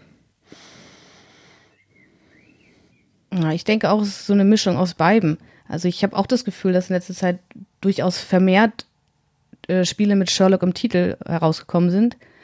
Wobei man da auch sagen muss, dass nicht alle davon wirklich äh, solche Detektivspiele sind, sondern einfach manchmal der Name einfach draufgeschrieben wird. Wahrscheinlich, um es besser verkaufen zu können. Hm. Ja, da gab es ja von Cosmos das, wie hieß es? Holmes? Stimmt, das hieß Holmes, noch Sherlock Holmes. and Mycroft. Ja, genau. ist das Original? Aus den, aus den Spanischen, glaube ich, war das, ne? Von De Vere, genau. Aber das war Ich ja. denke jetzt auch an solche Spiele wie, wie Furlock Holmes oder wie das Ding heißt, da mit den Katzen. Schnurlock äh, Holmes. Schnurlock Holmes, genau. Mhm, ja, also, aber ich, ich glaube, wir sprechen halt haupt heute erstmal. Wir sollen, wollen uns jetzt nicht an Sherlock festmachen, sondern, Nein. ähm, sondern halt, ja, seht ihr das denn auch so als so, so eine Spielart, diese, diese, dieser Exit-Reihe oder dieser Exit, dieses Exit-Genres? Ich denke auch, dass, also gefühlt ist es eher so diese, diese Weiter, diese Evolution äh, dieser Art von, von Rätselspielen, wo ich ähm, oder wo, wo, wo Sachen gerätselt werden müssen und vielleicht halt dann nicht mehr mit einem mit Stift merkwürdige Zahlenkombinationen, äh, sondern halt versuchen die Schlüsse auf irgendeine Art und andere, in eine andere Art und Weise zu ziehen. Ähm, wo ich halt nur Informationen habe und muss die dann entsprechend deuten können. Ähm, da denke ich auch eher, dass es so eine, aus dem Dunstkreis heraus eher so dieser Boom entstanden ist, dass die Leute halt sagen, okay, Exit ganz gut und schön, das macht auch unheimlich Spaß, unter Zeitdruck da äh, diese, diese Rätsel zu lösen, aber vielleicht geht noch ein bisschen mehr Story drumrum. Also, dass ich tatsächlich auch einen Grund habe und nicht einfach nur, der Nachbar hat mich eingeladen ich sitze in seinem Horrorhaus fest und muss raus, sondern ich bin tatsächlich Ermittler und muss, muss einen Fall lösen und klären. Und äh, vielleicht ist das eher so der, Im- oder das wäre für mich mehr der Ansatzpunkt. Im Chat kommt gerade die kommt gerade noch mal die Bemerkung, dass die Detektivspiele ja schon ein bisschen älter sind wie die Escape Room Spiele. Ähm, ich meine, Das kommt aber von einem unwissenden Herrn, den wir schon mal in der Sendung hatten. ja, äh, schöne Grüße Stefan. Ähm, genau, ja, jetzt äh, brennt hier gerade eine Diskussion. Aber ich meine, es gab ja wie das Sherlock Holmes Criminal Cabinet. Ähm, wann war das? Matthias 85, 86 Spieljahr? Äh, auf Deutsch 85 und äh, das französische Original, glaube, glaube ich, 81. Ja, auf, je, auf jeden Fall. Klar, gab es damals Danach auch kam schon. ja lange nichts, ne? Sehr das lang. war ja, das war jetzt die Frage. Gab es da nichts oder gab es da, gab es, gab es da gefühlt nichts oder gab es da wirklich nichts? Die Frage ist immer, was, was sieht man an der Stelle schon als so ein Spiel an? Also in meinen Augen gab es da wirklich nichts. Ja. Und, und jetzt wird halt gerade noch mal angemerkt, dass der Boom vor den Exits losging. Da bin ich dann nicht, nicht stark genug in diesem Genre da unterwegs gewesen. Oder liegt das Ja, auf jeden aufeinander? Aber halt im Moment so, deswegen haben wir jetzt diese Sendung gemacht, gefühlt gibt es im Moment sehr viele gute Detektivspiele. darauf können wir uns einigen, oder? Genau. Ähm, dann ähm, ja, lassen wir Sherlock Holmes und äh, den, den Boom jetzt mal hinter uns. Ähm, bis auf Arne sind wir, glaube ich, alle auch sehr begeisterte Detektivspieler an dieser Stelle. Ne? Ich, die, die Sonja ist davon begeistert, Matthias, der sowieso alles spielt, außer Geschicklichkeitsspiele. Ähm, mein Ding ist das auch voll. Ähm, was macht den Reiz für euch von so einem Detektivspiel aus? Naja, ich, ich, ich grätsch jetzt gleich nochmal dazwischen. Also ich will mich da jetzt nicht so als Miesepeter. Ähm, ich fand ja die Sherlock-Reihe von Abacus ja auch richtig cool. Davon mal ganz abgesehen. Ich habe ich hab jetzt ja auch das Detective hier zu Hause. Ich habe es gestern mal aufgemacht und ich habe Interesse im Haushalt hier geweckt. Ja, da können wir jetzt schon drüber reden. Ist das Sherlock von Abacus ein Detektivspiel? Ja, lass uns mal, ohne das jetzt zu definieren, einfach so, es hat uns ja gepackt und sagen so, oh komm, das ist spannend, da wollen wir drüber reden. Was finden wir denn spannend an in diesen Detektivspielen? Matthias. Ich glaube, für mich ist halt, also ähm, das, das, das äh, Grandiose ist ja immer, wenn man sich wie ein Detektiv tatsächlich auch fühlen kann, wenn man in diese Rolle reingeworfen wird und sagt, okay, ich muss jetzt tatsächlich ermitteln, ich muss selber überlegen, in welche Richtung äh, möchte ich jetzt recherchieren, ähm, wen möchte ich befragen, wo möchte ich hingehen und nachgucken. Ich möchte selber in dieser Rolle sein, dieses, dieses Detektivs oder dieses ähm, Ermittlers und äh, möchte am Ende gucken, dass ich das, äh, den Fall löse innerhalb der gegebenen Schranken oder einer gewissen Wertung. Ähm, bei Sherlock Holmes Consulting Detective ist das zum Beispiel so, dass er sagt, du kannst theoretisch am Ende alles lesen aber je mehr du liest, desto weniger Punkte bekommst du, weil jeder gel gelesene Ort ist ein Minuspunkt. Und du musst dann trotzdem am Ende irgendwelche Fragen dir selber zusammenreimen können, weil die Lösung dir halt nirgendwo äh, äh, präsentiert wird. Also selbst wenn du alles gelesen hast, musst du im Notfall noch nachdenken und entscheiden, das ist die Schlussfolgerung, auf die ich kommen soll. Aber da bestriegt natürlich auch der Reiz da drin ist, schneller zu schaffen. Und jetzt, wenn wir von Detective reden, was, wie ich finde, auch verdient nominiert ist zum Spiel des Jahres, ähm, da ist das ja auch so. Du, du hast theoretisch halt diesen, diesen, diesen, diesen Zeit, also jetzt nicht im Sinne von äh, Echtzeit, sondern von maximaler Anzahl von Aktionen, die du machen kannst. Und äh, je nachdem, wie du machst, musst du dich halt entscheiden. Möchte ich jetzt diese Spur folgen oder diese Spur folgen und entsprechend auch selber dann am Ende trotzdem deduzieren, was ist davon jetzt eine sinnvolle Information und was war ein roter Hering. Also für mich ist das so der Kern so. Tatsächlich das Gefühl zu haben, ich bin Ermittler. Heißt der wirklich roter Hering auf Deutsch? Falsche Fährte eher. Oder? Ja, falsch, aber ich meine, da kann man den Begriff so auf Deutsch. Also, Entschuldigung, dann falsche Fährte. Also ich, ich bin es gewohnt, roter Hering zu sagen, aber fa falsche Fährte ist natürlich richtig. Ja, ich weiß nicht, gab es den als Sprichwort in Deutschland? Nee, eher nicht, ne? Nein, ich glaube nicht, weil jetzt, Achtung, äh, bei Scooby-Doo gab es auch immer einen Red Herring und ich habe ihn nie verstanden, warum er Red Herring heißt. Ich dachte mal, weil er rote Haare hatte. Sehr gut. So. Ähm, Arne googelt Scooby-Doo und ne? ja. Ja, ich finde auch halt diese geistige Herausforderung, da wirklich äh, Zusammenhänge zu erkennen und aus den gegebenen Informationen irgendwelche Schlüsse zu ziehen. Ähm, und mir ist halt auch wichtig, dass man wirklich so hineingezogen wird und dass man wirklich das Gefühl hat, jetzt als Ermittler unterwegs zu sein ähm, und dass es halt wirklich sich sehr thematisch anfühlt. Ja, ich glaube auch, das ist ein unheimlicher Pluspunkt von diesen Spielen. Die werden halt ähm, so, also bei, oder bei uns ist es meistens so, dass diese Regeln oder diese Schranken, die das Spiel halt einem aufsetzt, sehr schnell sehr klein werden und man tatsächlich tat sofort im Thema irgendwie drin ist und sofort weiß, okay, hier muss ich jemanden befragen in irgendeiner Art und Weise äh, der gibt mir Informationen oder gibt mir keine Informationen und die muss ich jetzt irgendwie einsa äh, einsammeln und zusammensetzen wie ein Puzzleteil. Und ja, da, dann drückt die Mechanik relativ schnell in den Hintergrund und man ist wirklich im Thema drin und versucht es zu lösen. Und wenn man dann noch ähm, das zusammen macht, zu zweit oder zu, zu mehreren, ähm, dieses gemeinsam überlegen und sagen so, okay, welche Schlussfolgerung hast du hier gezogen? Könnte das richtig sein? Dieses zusammen erarbeiten macht dann auch unheimlich viel Spaß. Wie wichtig ist denn die Story da für euch? Essentiell. Also ein, schlecht, schlechter Kriminalfall zieht einen halt auch nicht rein und macht auch keinen Spaß dann.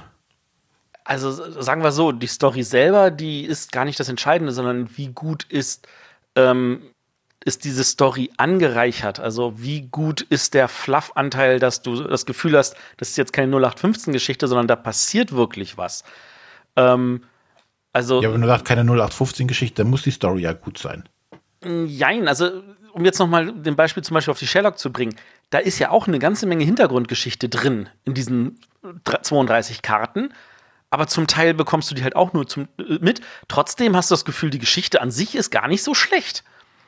Und ähm, von da aus gesehen, ähm, die, die, das ist eine sehr gute Geschichte. Es ist tatsächlich sehr, sehr wichtig. Aber ich muss ganz ehrlich sagen, ich finde, ist auch wichtig, dass man diese Geschichte erleben kann und dass die Mechaniken das unterstützen. Und das tun manche Spiele tatsächlich besser für, für mich als andere. Ähm, aber das heißt jetzt nicht, dass die anderen dann schlecht sind, sondern dass sie einfach nur nicht auf meiner Wellenlänge liegen. Ähm, was ich eher sagen würde, ist, dass man, dass die gute Geschichte alleine halt nicht ausreicht. Ja, aber eine bescheidene Geschichte bringt einem aber gar nichts. Dann kann die Mechanik oder der Flavortext noch so toll sein, wenn die Geschichte einfach total uninteressant oder total unspannend ist. Und ähm, ich denke immer, was bei so einem Kriminalfall in irgendeiner Art und Weise wichtig ist, sind irgendwelche Wendungen.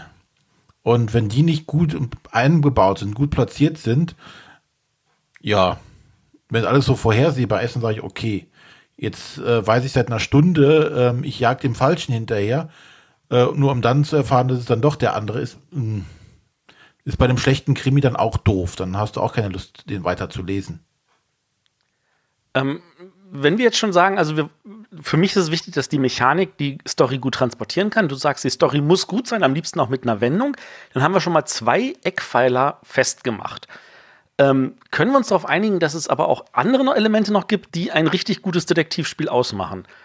Und jedes dieser Elemente alleine findet man in ganz vielen Spielen, aber das heißt nicht, dass jedes Spiel, das diese Elemente hat, dann auch ein Detektivspiel wäre. Ähm, da würde ich jetzt nämlich zum Beispiel drauf kommen, dass ähm, zum Teil ja dieses äh, logische Schlussfolgerung ziehen, das ist ja was, auch was Deduktives. Aber die wenigsten deduktiven Spiele sind ja in dem Sinne ein, ein, ein Detektivspiel. Ich habe jetzt hier zum Beispiel aufgeschrieben, in der Vorbereitung, eins der Spiele, die es mir als erstes eingefallen ist in dem Bereich, wäre Cluedo. Cluedo ist kein Detektivspiel. Ich glaube, da können wir uns alle einig sein, weil es hat keine Geschichte. Aber es hat halt einfach dieses deduktive Element. Ich versuche es rauszukriegen, ich befrage Leute und äh, kriege Informationen. Genau, man bricht dieses ganze Krimi-Thema oder Krimi-Ding auf so ein, so ein abstraktes Level. Ja. ja. Und ja, das ist tatsächlich kein Krimispiel oder kein äh, Detektivspiel. Wobei das andere, was du jetzt aufgeschrieben hast, ähm, Scotland Yard, ist ja auf so einer ähnlichen Ebene. Ja, auf einer du, ähnlichen Ebene. Hat du bist auch hinter eine Geschichte. Ja, doch, du verjagst ihn, du jagst Mr. X. Wer immer das auch erreicht. Naja, bei Cluedo fängst du einen Mörder, ja. Nein, na, aber du musst halt irgendwas äh, ermitteln, deduzieren an der Stelle. Wie es halt der gute Sherlock Holmes auch macht. Der deduziert ja auch nur. Bei Cluedo oder bei Scotland Yard jetzt? Bei beiden musst du herausfinden, wer der Mörder ist, bzw. wo er ist. Lass uns mal ein anderes Beispiel nehmen, nämlich Watson und Holmes. Das ist ja auch, das hat eine interessante, spannende Mechanik. Du musst Sachen deduzieren. Es hat tatsächlich auch eine Geschichte mit einer gewissen Wendung, je nachdem, wie tief man in das Spiel reinkommt. Für mich ist es aber trotzdem kein Detektivspiel. Ich muss jetzt echt mal kurz überlegen. Ach, das war das von Asmodee, ne? Das ist das von Asmodee im Original von den äh, Spaniern. Und ähm, das ist, äh, das ist tatsächlich, also das, das, das Wichtigste, was es für mich zu keinem Detektivspiel macht, ist, es ist nicht kooperativ. Es ist kompetitiv. Das wollte ich gerade sagen. Also grundsätzlich ist das Element, dieses nicht kooperative, eher das störende, in Anführungszeichen, Element und nicht, dass es kein Krimispiel. Also ich finde schon, dass es ein Detektivspiel ist. Ich finde schon, dass du ja die, die einzelnen Orte bereist, die Informationen bekommst und äh, erschließen musst, hast, äh, reichen die Informationen, die du hast, oder musst du noch einen weiteren Ort aufsuchen, um noch mehr Informationen zu bekommen? Äh, schon. nur dieses kompetitive Element dabei, ist für mich eher so dieses, hm, brauche ich nicht dabei. Aber sonst finde ich ja schon als Detektivspiel. Also, Also- meiner Meinung nach ist das auch ein Detektivspiel, ganz klar. Ach Sonja, du, du kannst doch nicht jetzt auf einmal mir widersprechen. Doch, jetzt bin ich mal nicht deiner Ja. Meinung. Ja, also, Ach, verdammt, dann das auch doch, Sonja. also für Matthias muss ein Detektivspiel immer kommuni äh, kommuni äh, kooperativ sein. Für, für mich ist Sollte- kooperativ tatsächlich ein wichtiges Element, ja. Und für die anderen beiden nicht? Es, ko- wenn es kooperativ ist, macht es mir mehr Spaß. Aber um zu sagen, dass es ein Detektivspiel ist, muss es nicht kooperativ sein an der Stelle. So sehe ich das auch. Gut, also Weil bei What and Homes mache ich ja nichts anderes als in den anderen Spielen, nur dass ich halt nicht, nicht miteinander spiele, sondern im, im Wettstreit mit den anderen Detektiven. Aber ich mache ja eigentlich, ich tue genau das gleiche wie in den anderen Spielen auch. So als würde ich ein, ein Escape Room Spiel nehmen und sagen, was machen zwei Teams? Äh, Das erste, das Team, was als erstes draußen ist, hat gewonnen. Bleibt trotzdem Escape Room Spiel. Äh, nee. Doch. Wie nee? was heißt denn da nee? Also äh, tatsächlich, also ich meine, ich habe das mal, ich habe ja, Arne erinnert sich vielleicht noch, wir hatten ja mal so ein, so ein, so ein Battle Room gemacht. Ich war auch das dabei. erste, da, Sonja ja, du warst auch dabei. Im ich anderen fand- Team. Ja, Nee. ja. Ich, ich fand das tatsächlich eher frustrierend aus verschiedenen Elementen, weil ich tatsächlich also ich finde, bei Watson und Holmes merkst du, dass dann auf einmal nicht die Geschichte im Vordergrund ist, sondern dieses, möchte ich jetzt da auch wieder eine Nebelkerze legen und da einen Polizeimarker hinlegen, damit die Leute dann sagen, oh cool, da muss irgendwas Spannendes gewesen sein. Vielleicht war da auch was Spannendes, vielleicht war da nichts Spannendes. Das ist so ein, so ein, so ein ins Blinde hineinlegen. Ähm, ich muss gucken, dass ich äh, dann irgendwie sinnlos dann diese Kutschenmarker habe, damit ich vielleicht vor jemandem da bin, dass ich sie aber auch nicht ausgebe, dass ich schaue, dass ich vielleicht nicht zu Scotland Yard gehe, weil das ein verschwendeter Zug ist. Das funktioniert zu zweit dann schneller, das funktioniert zu sieben nicht mehr so doll. Ähm, die Geschichten selber sind spannend, aber die, die, die, ähm, das Mechanische überdeckt das Thematische, finde ich, zu sehr, als dass es für mich noch ein Detektivspiel ist. Also ich mag Watson und Holmes spielerisch, keine Frage. Ich spiele das tatsächlich gerne. Für mich ist das aber mehr so ein Logikrätsel. Ich mach, mal, mal mir meine Tabelle auf, schreibe alle entsprechenden Daten an, die ich äh, rauskriege, mache dann da meine Plus und Minusse und sage, okay, das ist die Lösung und dann gehe ich dahin und löse das. Aber das kannst du doch bei allen runterbrechen, soweit zu sagen. Ähm, Ja, aber bei, bei allen anderen tue ich das tatsächlich kommunikativ miteinander. Wir unterhalten uns, wir sind gemeinsam gesellig am Tisch. Bei Watson und Holmes tue ich das alleine von meinem Blatt und gucke nach, dass die anderen mir nichts abgucken und die sitzen auch davor. Das ist so wie, da- das ist mehr Multiplayer-Solitär als Dominion. Aber du magst doch so Deduktionsspiele eigentlich. Absolut, Ja, der absolut.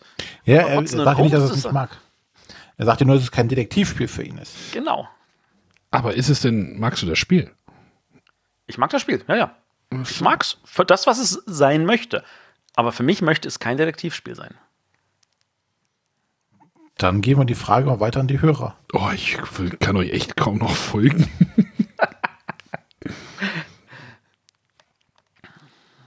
Ja, genau, unsere Hörer. Ihr habt bestimmt eine, ja gut, natürlich, Stefan ist der Meinung, dass es ein Detektivspiel ist, aber Stefan mag das Spiel wahrscheinlich auch, weil es nicht kooperativ ist, weil Stefan keine kooperativen Spiele mag. Aber unsere Hörer haben vielleicht dazu noch eine hübsche Meinung, ähm, die dann vielleicht tatsächlich noch, äh, die ihr gerne äh, in, auf unserer Webseite hinterlassen könnt oder schreibt uns eine E-Mail und da könnt ihr natürlich statt einfach nur was zu schreiben, uns auch einen Audiokommentar schicken. Wir wollen das mal gucken, dass wir das reinkriegen. Das wäre doch wirklich eine gute Idee. Ähm, gehen wir weiter. Wir haben ja eben schon mal gesagt, so, so ein bisschen Abgrenzung zu, zu anderen Spielen. Ähm, also einmal hatten wir jetzt schon die Escape Room Spiele genannt. Äh, ganz am Anfang war noch hier äh, Krimi Dinner. Äh, das war jetzt auch für uns nicht äh, ein Detektivspiel, wobei grundsätzlich ja schon dasselbe passiert. Man nur, noch mal klärt- eine, nur noch mal intensiver, oder nicht? Ich meine, da verkörperst du doch, da, doch noch die Rollen, oder nicht? Genau, und, und der Täter sitzt noch unter einem, ne? Also es, es wird noch rollenspielerischer an der Ecke, ne? Was, was für viele Leute natürlich auch ein Problem darstellt, aber Krimi-lastiger geht es in Anführungszeichen dann, glaube ich, fast gar nicht mehr. Wenn du wirklich gemeinsam am Tisch sitzt und äh, darüber grübelst, wer jetzt der, der Mörder, der Täter ist oder was auch immer und jeder seine verdeckten Informationen hat. Aber ich sehe es auch tatsächlich jetzt nicht als Detektivspiel. Also, Sehe ich auch nicht. Ich glaube, es könnte daran liegen, dass da eben nicht alle die Detektive sind, sondern weil ja einer in der Regel oder manchmal auch mehrere die Täter auch sind. Und das ja auch eher so dieses Rollenspiel ist und wenn man der Täter ist, man irgendwie argumentieren muss, sich rausreden muss, um die anderen zu überzeugen, dass man das nicht ist. Und das ist, glaube ich, der Part, der für mich dann so ein Krimi-Dinner ausmacht. Und den habe ich in einem Detektivspiel nicht. Und äh, ich weiß nicht, ob das bei anderen Detektiv, bis jetzt habe ich es bei Detektivspielen noch nicht gesehen, dieses, jeder hat versteckte Informationen, also jeder hat eine Information, die andere Leute nicht haben, die er preisgeben kann oder geheim halten muss in irgendeiner Art und Weise. Ähm, das habe ich bis jetzt bei den anderen Spielen auch so noch nicht gesehen. Ja. Mhm.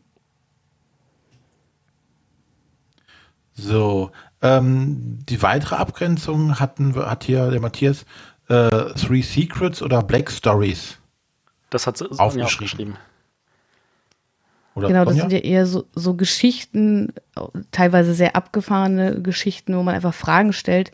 Aber da ist für mich so dieses Deduzieren nicht drin, ähm, sondern das ist einfach nur, nur, dieses Fragestellen, um herauszufinden, was da passiert sein könnte. Das ist für mich dann aber nicht, nicht genug. Ja, ich denke auch dabei ist es mehr so dieses, das gibt eine Situation und nicht einen kompletten Fall, wo du quasi äh, ja verschiedene Handlungsstränge gegebenenfalls auch hast oder verschiedene Personen, verschiedene ähm, Ereignisse, die du zusammenbringen musst. Hier ist es ein Ereignis und äh, dann darfst du Fragen, ja oder ja, nein Fragen stellen und das war's dann. Könnte man das trotzdem als Vorläufer sehen? Weil es geht ja darum, dass du auch versuchst, sinnvoll detektivische Fragen zu stellen, auch wenn das natürlich viel freier ist in, in seinem Regelwerk. Aber in, in, in erster Linie geht es tatsächlich darum, halt diesen Fall zu lösen, nur dass der halt einem Spieler bekannt ist, im Gegensatz zu, sage ich jetzt mal, anderen Detektivspielen, wo es dem Spiel nur bekannt ist. Ja, grundsätzlich Vorläufer vielleicht schon, aber dann sind wir eher so wie bei, bei dem Krimi-Dinner. Ähm, es sind halt nicht alle auf demselben Level, ne? Sie haben nicht alle denselben Wissensstand. Ähm, an der Stelle würde ich kurz reinwerfen wollen, weil wir noch mal sowas erwähnen. Es gibt auch ein Rollenspiel, wo man halt so, so Krimis spielt. Das nennt sich Private Eye. Das ist schon viele Jahre auf dem Markt. Äh, wer das einfach mal googeln will, ähm, an der Stelle für Leute, die irgendwie Interesse haben, in, die das mögen, in Rollenspiele reinzuschnuppern, Private Eye. So, Gut. Ähm, ja, die nächsten Sachen werden jetzt also ähm, nee, gehen wir leider immer weiter weg von dem Thema Krimi. Ähm, und zwar die jetzt neu aufkommenden Adventure Games. Sind das für euch Detektivspiele? Nein. Nee, für mich nicht. Warum nicht? Da fühle ich mich halt eher an so ein Point-and-Click-Adventure von, von früher erinnert, was man auf dem PC gespielt hat da geht es zwar auch darin, darum, Dinge sinnvoll zu kombinieren und irgendwelche Sachen herauszufinden. Ja, aber es ist für mich kein Detektivspiel. Also der große Unterschied ist für mich, bei Adventure Games geht es tatsächlich einfach nur darum, eine Geschichte zu erleben.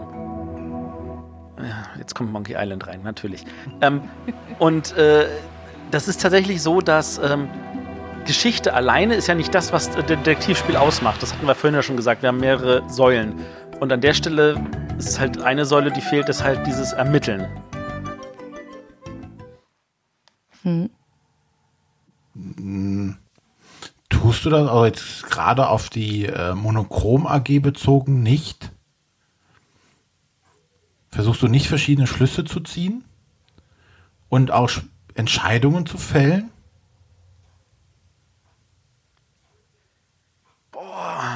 Du machst es mir gerade schwer. Also ja, ich, ich. ich, antworte jetzt aus dem Bauch. Das ist also, äh, ich, ich kann das jetzt schwerlich begründen, aber mein Bauchgefühl sagt mir, es ist keine Detektivgeschichte, ohne dass ich es begründen könnte. Wahrscheinlich, wenn die Story mehr nach einem Detektivspiel ausgelegt wäre, könnte ich es auch als Detektivspiel eher wahrnehmen.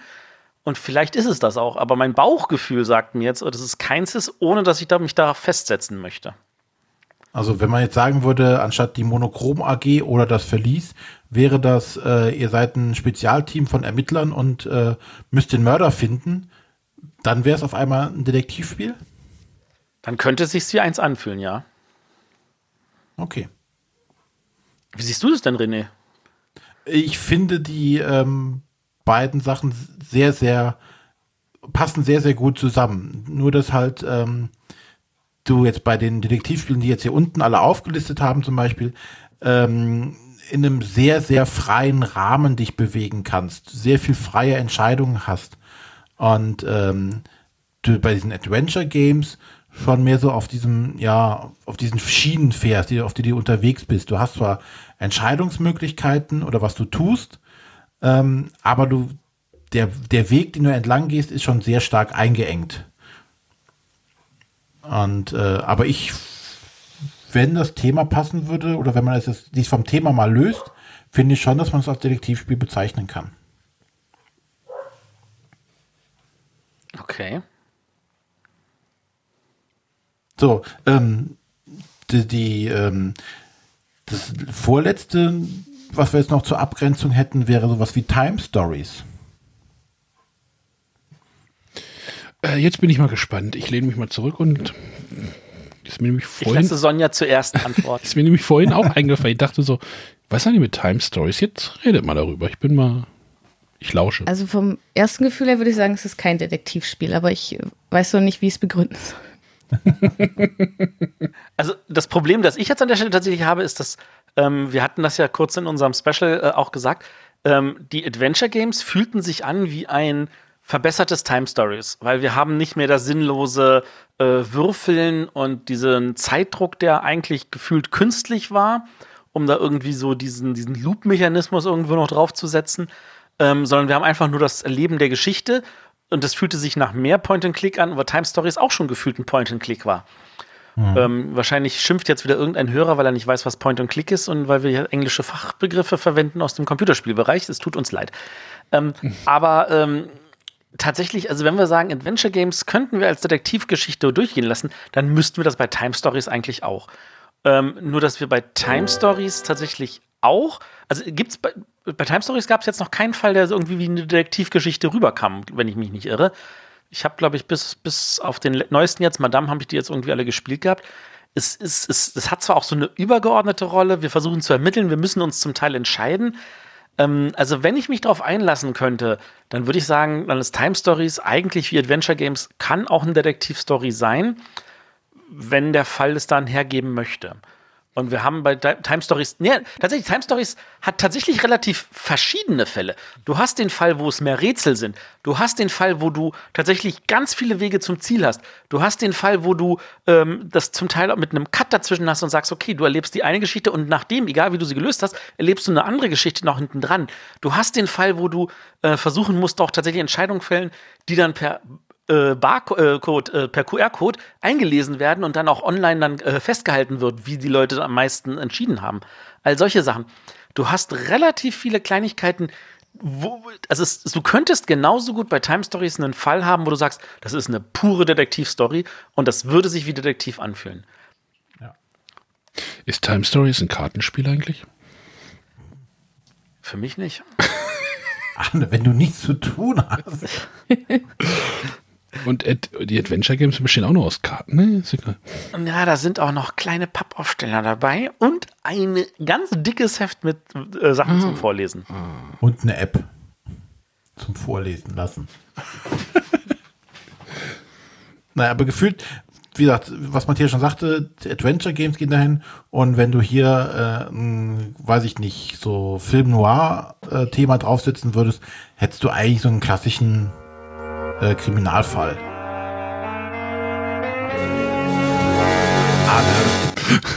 Ich habe nichts zu Wir tun. merken, äh, ich, wir merken, Arne Ja, kommt okay. hiermit nicht zurecht. Ähm, Nee, nächstes Mal gibt es Familienspiele, glaube ich. Und so, so das allerletzte jetzt, ähm, weil es für mich tatsächlich stellenweise ganz ähnlich ist, äh, Spielebücher. Jetzt bin ich noch mehr raus wie alles andere. Aber ein Spielebuch ist da auch nichts anderes als ein Point-and-Click. Also das ist definitiv an der Stelle. Vor allem Na, bei Spielebüchern habe ich auch welche zu Hause, die Detektivgeschichten haben. Ja, und wenn ich mir so angucke, wie ähm, die Sachen hier, ähm, Mythos Tales und sowas alles, die tatsächlich aus einem riesigen Buch mit Nummern bestehen, wo ich sage, okay, ich gehe jetzt zu Kapitel 512 und danach zu 120, ähm, fühlt sich das genauso an. Oder wenn du dann da bist, kannst du, es kommt ja auch die Entscheidung, ja, du gehst du jetzt durch die Vordertür oder gehst du durch die Hintertür, liese, lies bei Kapitel so und so nach. Oder um, Also um den anderen neuen Vertreter zu erwähnen, den Sonja hier noch aufgeschrieben hat, die äh, Spielecomics. Ja, genau. Ja. Hast du auch Ja, die gelesen, dasselbe, die, die es für dich einfacher machen, du ist nicht viel Text, mehr Bild. Nein, es, bei mir, wir, es geht ja darum, ähm, bei mir ist ja dieses Soziale für Spielen sehr weit oben. Und wenn ich dann so ein Spielbuch nehme, Das kann man auch zusammenspielen. Das kannst du zum Beispiel zu, mit dich mit deiner Tochter hinsetzen und sie liest die Sachen vor und du sitzt daneben und hilfst ihr. Und man lässt das Buch wandern, jeder liest ein Kapitel. Genau, also das kann ich bestätigen, dass die gut zu zweit spielbar sind. Und die entwickeln sich ja auch. Also es, ich glaube, es ist das dritte von diesen Sherlock Holmes Spiele-Comics, was ja dann auch wirklich im, im Duell gespielt wird oder gelesen werden kann. Wo die Spieler verschiedene Rollen annehmen und dann auf ihre Art versuchen, den Fall zu lösen. Ähm, um jetzt mal von diesen, Auflistungen jetzt gerade mal wegzugehen oder diesen, äh, diesen Abgrenzungen, ähm, mal jetzt mal konkret zu spielen von den Spiel Detekt oder Detektivspielen, die wir jetzt da in unserer Liste haben, äh, welches ist das, was euch am, am besten gefällt aktuell? Bei mir ganz klar Detective. Das ist für mich auch das, das Spiel des Jahrgangs. Ich habe nächste Woche Urlaub mit der Familie. Wir werden das Detective für, mit der Erweiterung dabei haben, damit wir die Erweiterung dann mal angehen können. Ja, wir warten auch schon drauf, dass wir endlich mal wieder Zeit dafür finden.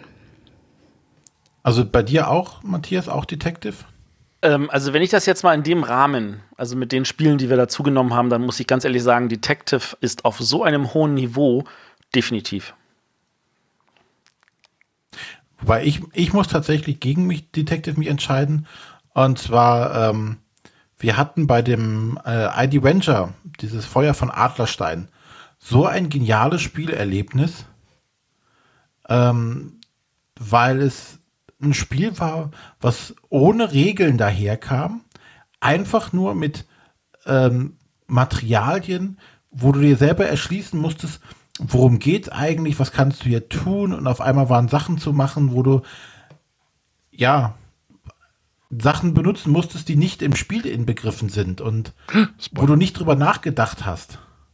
Dass das oder wo, wo wir die ganze Zeit standen so, das ist so eine saugeile Idee, die die da hatten und ähm, das fand ich einfach total genial. Das ist und das war so zu, auch so zum dieses ohne Zeitdruck das Ganze zu machen an der Stelle. Du kannst einfach sagen, hier, du hast einen Stapel von Papieren, du hast einen Auftrag und jetzt mach. Und irgendwann hast du es gelöst. Also dieses Spielerlebnis fand ich einzigartig. Das war vor allem, weil man so eine, wir hatten noch die, die Erstauflage, so eine graue Pappschachtel äh, oder so eine braune Pappschachtel mit einem mit Klebeband quasi so so, so, hier, so dieses Polizeiabsperrband drauf verklebt, wo du denkst, das sieht doch schon ziemlich hässlich aus. Die Ausgabe habe ich auch noch, ja. Und dann machst du es auf und es ist nichts drin, außer ein paar Blätter Papier und ein Brief an dich oder an die, an die Spieler. Und das war's. Und das fand ich einfach genial. Man hört ja viel, dass dieses äh, ID Venture auch echt äh, gerade wahrscheinlich, wenn man so dieses freie Spielen liebt oder mag, äh, wirklich hoch im Kurs ist tatsächlich. Ist vielleicht so ein kleiner, so ein kleiner, weiß ich, Indie-Geheimtipp. ID, Indie, naja, passt sogar. Ja, Weiß ich wobei nicht. ich, das Also ich abschwächen möchte. Also, die- also den ersten Fall, Feuer in Adlerstein, fand ich auch super, großartig. Ähm, beim zweiten Fall, der in der Antarktis spielt, den fand ich auch gut, keine Frage, aber da hatte ich schon das Gefühl, dass man versucht, schnell an den Erfolg des ersten anzuknüpfen und den nicht mit so viel Liebe zum Detail konzipiert hat. Ich würde an dieser Stelle nochmal unsere Hörer auf aufmerksam machen. Wir haben zum ID Venture hatten wir ein Interview mit dem Autoren und äh, da war der Krimi Stefan auch noch mal kurz dabei. Wir haben über dieses Feuer in Adlerstein geredet. Das war Special Nummer 60. Das weißt du aus dem Kopf. Nein, das habe ich nachgeguckt, während ihr geredet habt. Ah. Das hättest ja auch du machen können. Ich bin anderweitig beschäftigt. genau. Nee, also ich, ich, bin da bei dir, René, dass das, dass das Feuer in Adlerstein tatsächlich ein grandioses Erlebnis ist. Aber ähm, das ist für mich tatsächlich ähm, dann gefühlt doch, doch nur Nummer zwei. Dann kommen wir doch mal zu Detective. Ne? Detective ist jetzt auch hoch, gerade hoch im Kurs. Äh, nominiert. Ähm, Sonja, was findest du an Detective denn so toll? Äh, äh, äh, nix spoilern, bitte. Ne? Also ja, wir versuchen bitte, die ganze bitte, Spoilerfrei. Der Arne legt sich jetzt äh, Oropax rein und dann darfst du spoilern ohne Ende. Nee, das wäre auch Nein, das wollen wir nee, den Hörern. Nein, den Hörern wollen wir es nicht antun, ich weiß. Aber was findest du an dem Spiel gut, Sonja? Ähm, ich finde ja gut, dass es einen wirklich komplett reinzieht. Es hat zwar eine, eine, durchaus längere Spielzeit, aber die vergeht wie im Fluge, so war es jedenfalls bei uns. Wir haben uns wirklich richtig als Ermittler gefühlt. Und was Matthias vorhin auch schon sagte, ich finde halt diesen Mechanismus, dass man nicht unter richtigem Zeitdruck steht, dass keine Uhr irgendwie abläuft, keine Echtzeit, in der man etwas erreichen muss, sondern dass man sich so lange wie man möchte reindenken kann, aber Entscheidungen treffen muss, welchen Weg gehe ich jetzt, in, in welche Richtung versuche ich zu ermitteln, weil ich weiß, ich habe nicht ausreichend Aktionen zur Verfügung, um mir alles anzuschauen. Also hast du doch ein Zeitproblem. Ja, ja aber ist halt ein Ressourcenproblem. Mechanisches ja. Zeitproblem. Aber man kann sich halt mit, mit einer Sache so lange beschäftigen, wie man möchte. Man kann darüber diskutieren und Vermutungen anstellen.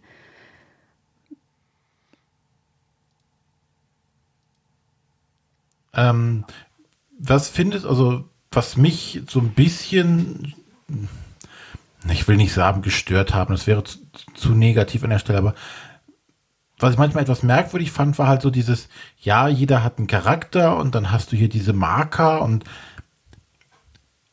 das hätte es für mich nicht gebraucht an der Stelle.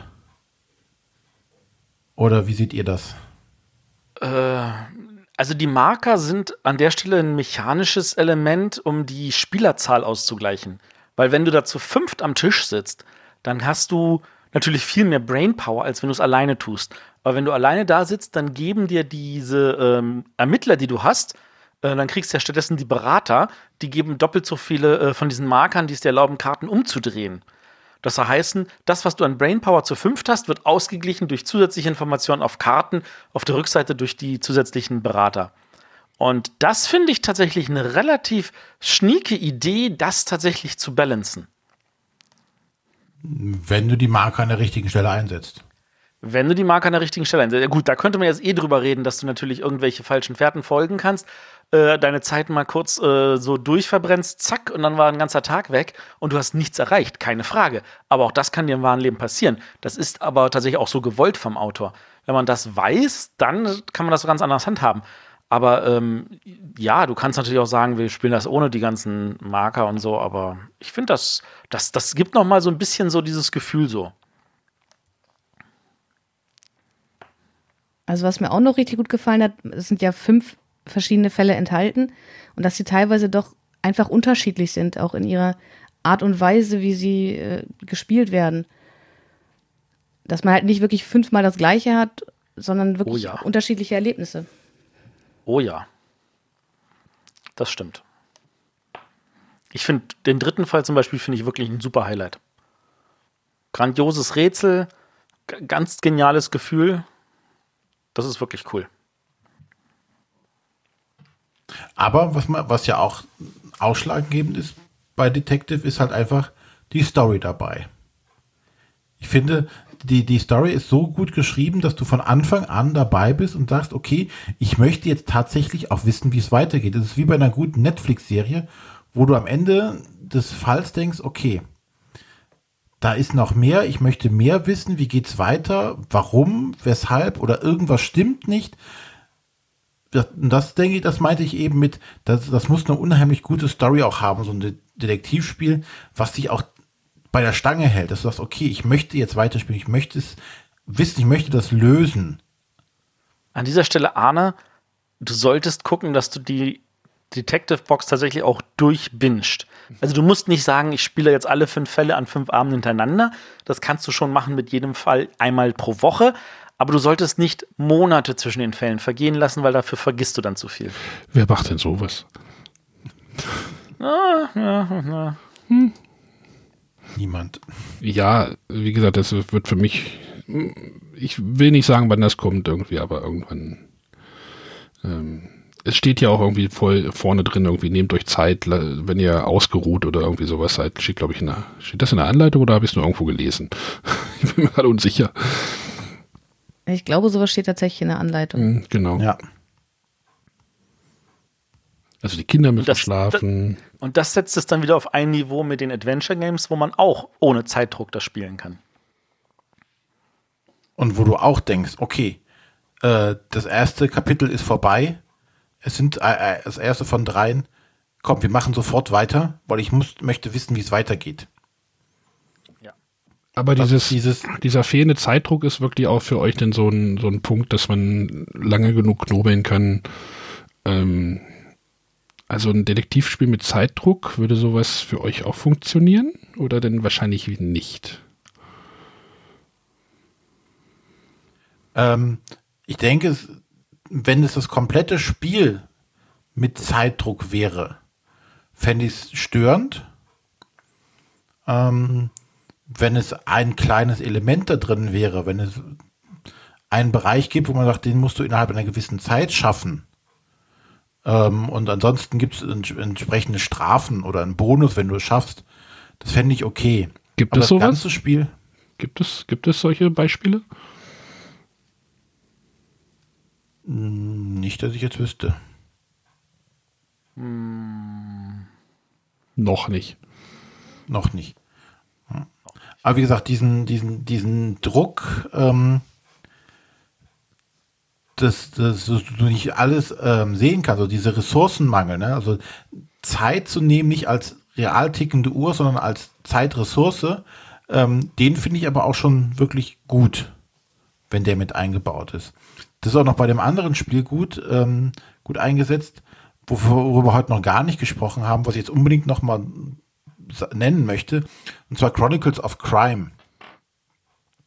Ähm, was gefühlt, glaube ich, jetzt gerade neben Detective etwas untergeht. Zu Unrecht, wie ich finde. Ähm, okay. Was ja. Du magst es nicht? Ich mag es tatsächlich nicht, nein. Okay. Ich mag's. Jetzt, jetzt, klärt mich mal auf, wo ist der Unterschied? Also genau, jetzt also mal, Chronicles of ne? Crime setzt halt ähm, ein bisschen anders an. Also Detective hat ja auch eine entsprechende App-Unterstützung. Ähm, die dient aber mehr als, sag mal, Verwaltungstool. Ne, das tatsächlich eine Datenbank darstellt, wo deine Informationen gesammelt werden, wo du Sachen nachgucken kannst, äh, wo du gewisse Informationen nach rausziehen kannst. Wobei Chronicles of Crime hingegangen ist und hat gesagt, okay, wir verlegen unheimlich viel in eine App rein. Und ähm, das, das Grundspiel oder das Spiel ist quasi eigentlich nur eine Materialsammlung. Der eigentliche Fall passiert aber tatsächlich in deiner App. Und zwar ist es so, dass du ähm, in der Box hast du verschiedene Karten, die Orte und Personen darstellen können und Gegenstände. Und ähm, alle sind mit einem QR-Code versehen. Und in dem Fall es halt los, okay, ähm, am Ort XY äh, ist ein Mord passiert, äh, dort befindet sich Person A, B und C. Äh, du kannst jetzt da hingehen und jetzt kannst du quasi diesen Ort einscannen und kriegst Informationen. Du kannst die Person einscannen und kriegst entsprechende Informationen, kannst Fragen stellen. Du kannst Personen hintereinander einscannen kannst dann quasi deren Beziehungen abfragen oder was sie voneinander halten. Und so entwickelt sich halt da das Spiel, dass du nach und nach Orte aufdeckst, zu denen du hingehen kannst. Du lernst Personen kennen ähm, und bekommst auch, wie bei Detectives, so nach und nach immer Informationen, musst gegebenenfalls auch an Orte zurückkehren hast auch diese falschen Fährten, denen du auf einmal folgst und denkst so, verdammt, jetzt bin ich jetzt zum dritten Mal in diese Kneipe gerannt und jedes Mal wird mir gesagt, der Typ ist nicht da. Vielleicht sollte ich dann doch nicht nach dem suchen, sondern äh, sollte mich woanders drum kümmern. Ähm, all sowas passiert halt dann über die App. Und was die auch noch eingebaut haben, was ganz nett ist, ob man das braucht, ist so die andere Sache. Und zwar ähm, hast du einen VR-Modus dabei. Und zwar hast du eine, so eine VR-Brille, du kannst auch ohne VR machen, sondern einfach nur auf dem äh, Display des, des Mobiltelefons oder Tablets. Und damit kannst du den Tatort begutachten. Und ähm, du siehst halt dann diesen Tatort und hast aber nur eine gewisse Zeit, dir diesen Tatort in Ruhe anzuschauen. Und musst dann so viele Gegenstände wie möglich quasi identifizieren, die von Interesse sein könnten. Und dem besten Mechanismus dabei finde ich tatsächlich, ähm, dem Spiel liegen eine Reihe von Karten dabei, die bestimmte Gegenstände benennen. Und dann äh, sagst du halt, ähm, da liegt äh, ein Stück Kuchen rum, da liegt, weiß ich nicht, eine Pistole rum. Jetzt gibt es aber keine Karte, die sagt äh, Kuchen oder Pistole, sondern es gibt eine Karte, die bezeichnet sich als Waffe. Und das andere wäre Süßspeisen oder Nachtisch oder sonstiges. Sprich, du musst noch versuchen zu abstrahieren, welcher dieser Gegenstände ist zum einen wichtig überhaupt für den Fall von Interesse. Ähm, ist die blutige Axt von Interesse oder nicht? Ähm, und welche Karte äh, symbolisiert quasi jetzt diesen Gegenstand? Das fand, fanden wir immer total cool, so dieses, dieses Level nochmal da drauf zu setzen, okay, welche Karte ist jetzt was, um dann wieder mit Personen zu sprechen und sagen, okay, hier, ähm, die blutige Axt, hier, Herr Förster, äh, ist die von dir oder von wem ist die? Das macht mir sehr viel Laune. Ja, mir nicht. Warum nicht? Ich empfand es als, ähm, ich empfand die Verwendung der App als zu. Es gibt keinen Grund, dieses Spiel mit mehr als ein, maximal zwei Personen zu spielen. Ich habe heute einen Konkurrenzpodcast gehört. Dort wurde das Spiel als Supermarktkasse bezeichnet. Ja, ja, das, das, das trifft es ganz genau. ganz genau. Schöne das Grüße. hat der Krimi-Master gesagt, nicht wahr? Schöne ich, Grüße ich habe die Folge heute auch gehört. Konkurrenz. Brettergurken. Ähm, äh, hört euch die Folge mal an, die letzte war sehr amüsant. Ja, also das ist. Also ich möchte Matthias widersprechen, was die, die Spielerzahl angeht. Wir haben das zu fünft gespielt und das hat richtig Laune gemacht. Ach, wird ja auf mehreren Ebenen hier widersprochen. also wir, wir, saßen Sonja, mach um den Tisch, zu fünft um den Tisch herum und haben halt das Tablet immer weitergegeben und jeder hat halt die Sachen eingescannt, die quasi vor ihm lagen. Ähm, man muss dazu sagen, es war auch eine eingespielte Gruppe, die auch schon verschiedene Legacy-Spiele und ähnliches vorher gespielt hat. Aber in der Gruppe hat das super funktioniert zu fünft. Und alle hatten Spaß daran und alle hatten auch das Gefühl, an der Lösung wirklich mitgearbeitet zu haben. Ich bin mir sicher, dass es nicht in jeder Gruppe so funktionieren wird, aber ich kann dir nicht zustimmen, dass da ein oder zwei die beste Spielzahl ist. Okay. Wir sind uns einig, dass wir uns nicht einig sind. ja. So auch schon mal was. Gut. Ähm, was haben wir denn noch an Punkten? Also ich habe noch ein paar allgemeine Fragen, die ich euch stellen wollen würde. Wenn, ja, ihr das möchtet. Genau, also als erstes. Ähm, wie wichtig ist es tatsächlich, dass bei so einem Detektivspiel, dass man da gewinnt oder dass man den Fall löst? Sehr wichtig. Was heißt denn gewinnen? Also Fall lösen. Fall lösen. Ja, ich glaube schon, schon wichtig. Also ich meine, wenn man einen Tatort guckt und äh, ich meine, es gibt auch ein paar Tatorte, wo es am Ende kein, keine Lösung gab. Ähm, das sorgte immer für ein großes äh, Hallo in den entsprechenden Medien. Und ich glaube, wenn man den Fall nicht löst, ist das schon ein bisschen unbefriedigend, oder? Ich meine, wenn man ihn dann irgendwie vorgelesen kriegt, quasi so als hier ist eure Lösung und ihr seid selber nicht darauf gekommen. Weil, also zum Beispiel bei Sherlock Holmes, weiß ich, kenne ich genug Geschichten, wo ich zusammen mit den Leuten vier Stunden, fünf Stunden dran saß und wir waren dann froh, wir haben tatsächlich fünf Punkte gemacht. Von den 100 Punkten, die Sherlock schafft. Ähm, und ich glaube, wir haben deswegen fünf Punkte, weil wir in irgendeiner Kategorie das so falsch beantwortet haben, dass wir sogar noch Minuspunkte bekommen haben. Wir, wir haben ja auch das, das Sherlock von Abacus gespielt gespielt. Jetzt wird's echt verwirrend mit den Sherlocks. Ne? ähm, da muss man ja auch dann am Ende so einen Fragebogen ausfüllen und äh, dann merkt man schon, okay, jetzt wird's ein bisschen haarig, weil man da gar keinen Plan hat. Und wenn du dann wirklich einen ganzen Nebenstrang dieser Lösung irgendwie nicht gefunden hast, das ist dann schon unbefriedigend. Man, man klopft sich dann so ein bisschen vielleicht auf die Stirn und sagt so, ach, da hätte man ja auch drauf kommen können, aber wenn man es dann doch nicht schafft, dann ist irgendwie auch doof. Ja, zumal man halt auch nicht die Möglichkeit hat, es besser zu machen. Das ist dann ausgespielt, man kennt die Lösung. Äh, ich finde es auch relativ unbefriedigend. Also zumindest den Großteil der, der, der Fragen vernünftig beantworten zu können. Man vielleicht ein, zwei kleine Nebenfragen nicht exakt beantworten kann, das ist noch okay. Aber der Wunsch ist schon danach, das, das möglichst gut aufzulösen. Okay. Nächste Frage. Wie, ähm, wenn wir jetzt mal eine Einordnung äh, machen würden in ähm, Pulp-Geschichten, äh, Noir-Geschichten, Xulu-Geschichten oder jetzt moderne Geschichten, welche davon mögt ihr am meisten? Was, was sind denn Pulp-Geschichten? Ach, das ist diese Groschenroman-Ästhetik. Ja, also so äh, Pulp ist Groschenromane, beziehungsweise auch, äh, genau, Noir ist das so, was Malteser Falke so, der Humphrey Bogart-Stil. Xulu musste René beantworten. Nee, ich finde tatsächlich, also grundsätzlich, weil ich auch diese, diese Art von Film mag, dieses, diesen Noir-Style finde ich grundsätzlich am schönsten in diesem Thema. Aber auch nicht nur dieses Noir, sondern auch so ein bisschen dieses äh, Gaslight, ne? also so, so Sherlock Holmes, viktorianisches Zeitalter, so. Das finde ich, da, da passt dieses, dieses Krimi, das ist so, ja, Agatha Christie und Sherlock Holmes-Stil. Das sind so, glaube ich, die, die Krimi- äh, Genres, die einen sehr oder die mich damals sehr geprägt haben in der Art und Weise. Und du hast ganz oft äh, 1835er Paddington gesehen, meinst du? Ach, Miss Marple? Ja. Ja. Hieß ja nicht 1665, 16. Äh, ja, 16, oder sowas. Auf jeden Fall Verzeih meine Unwissenheit.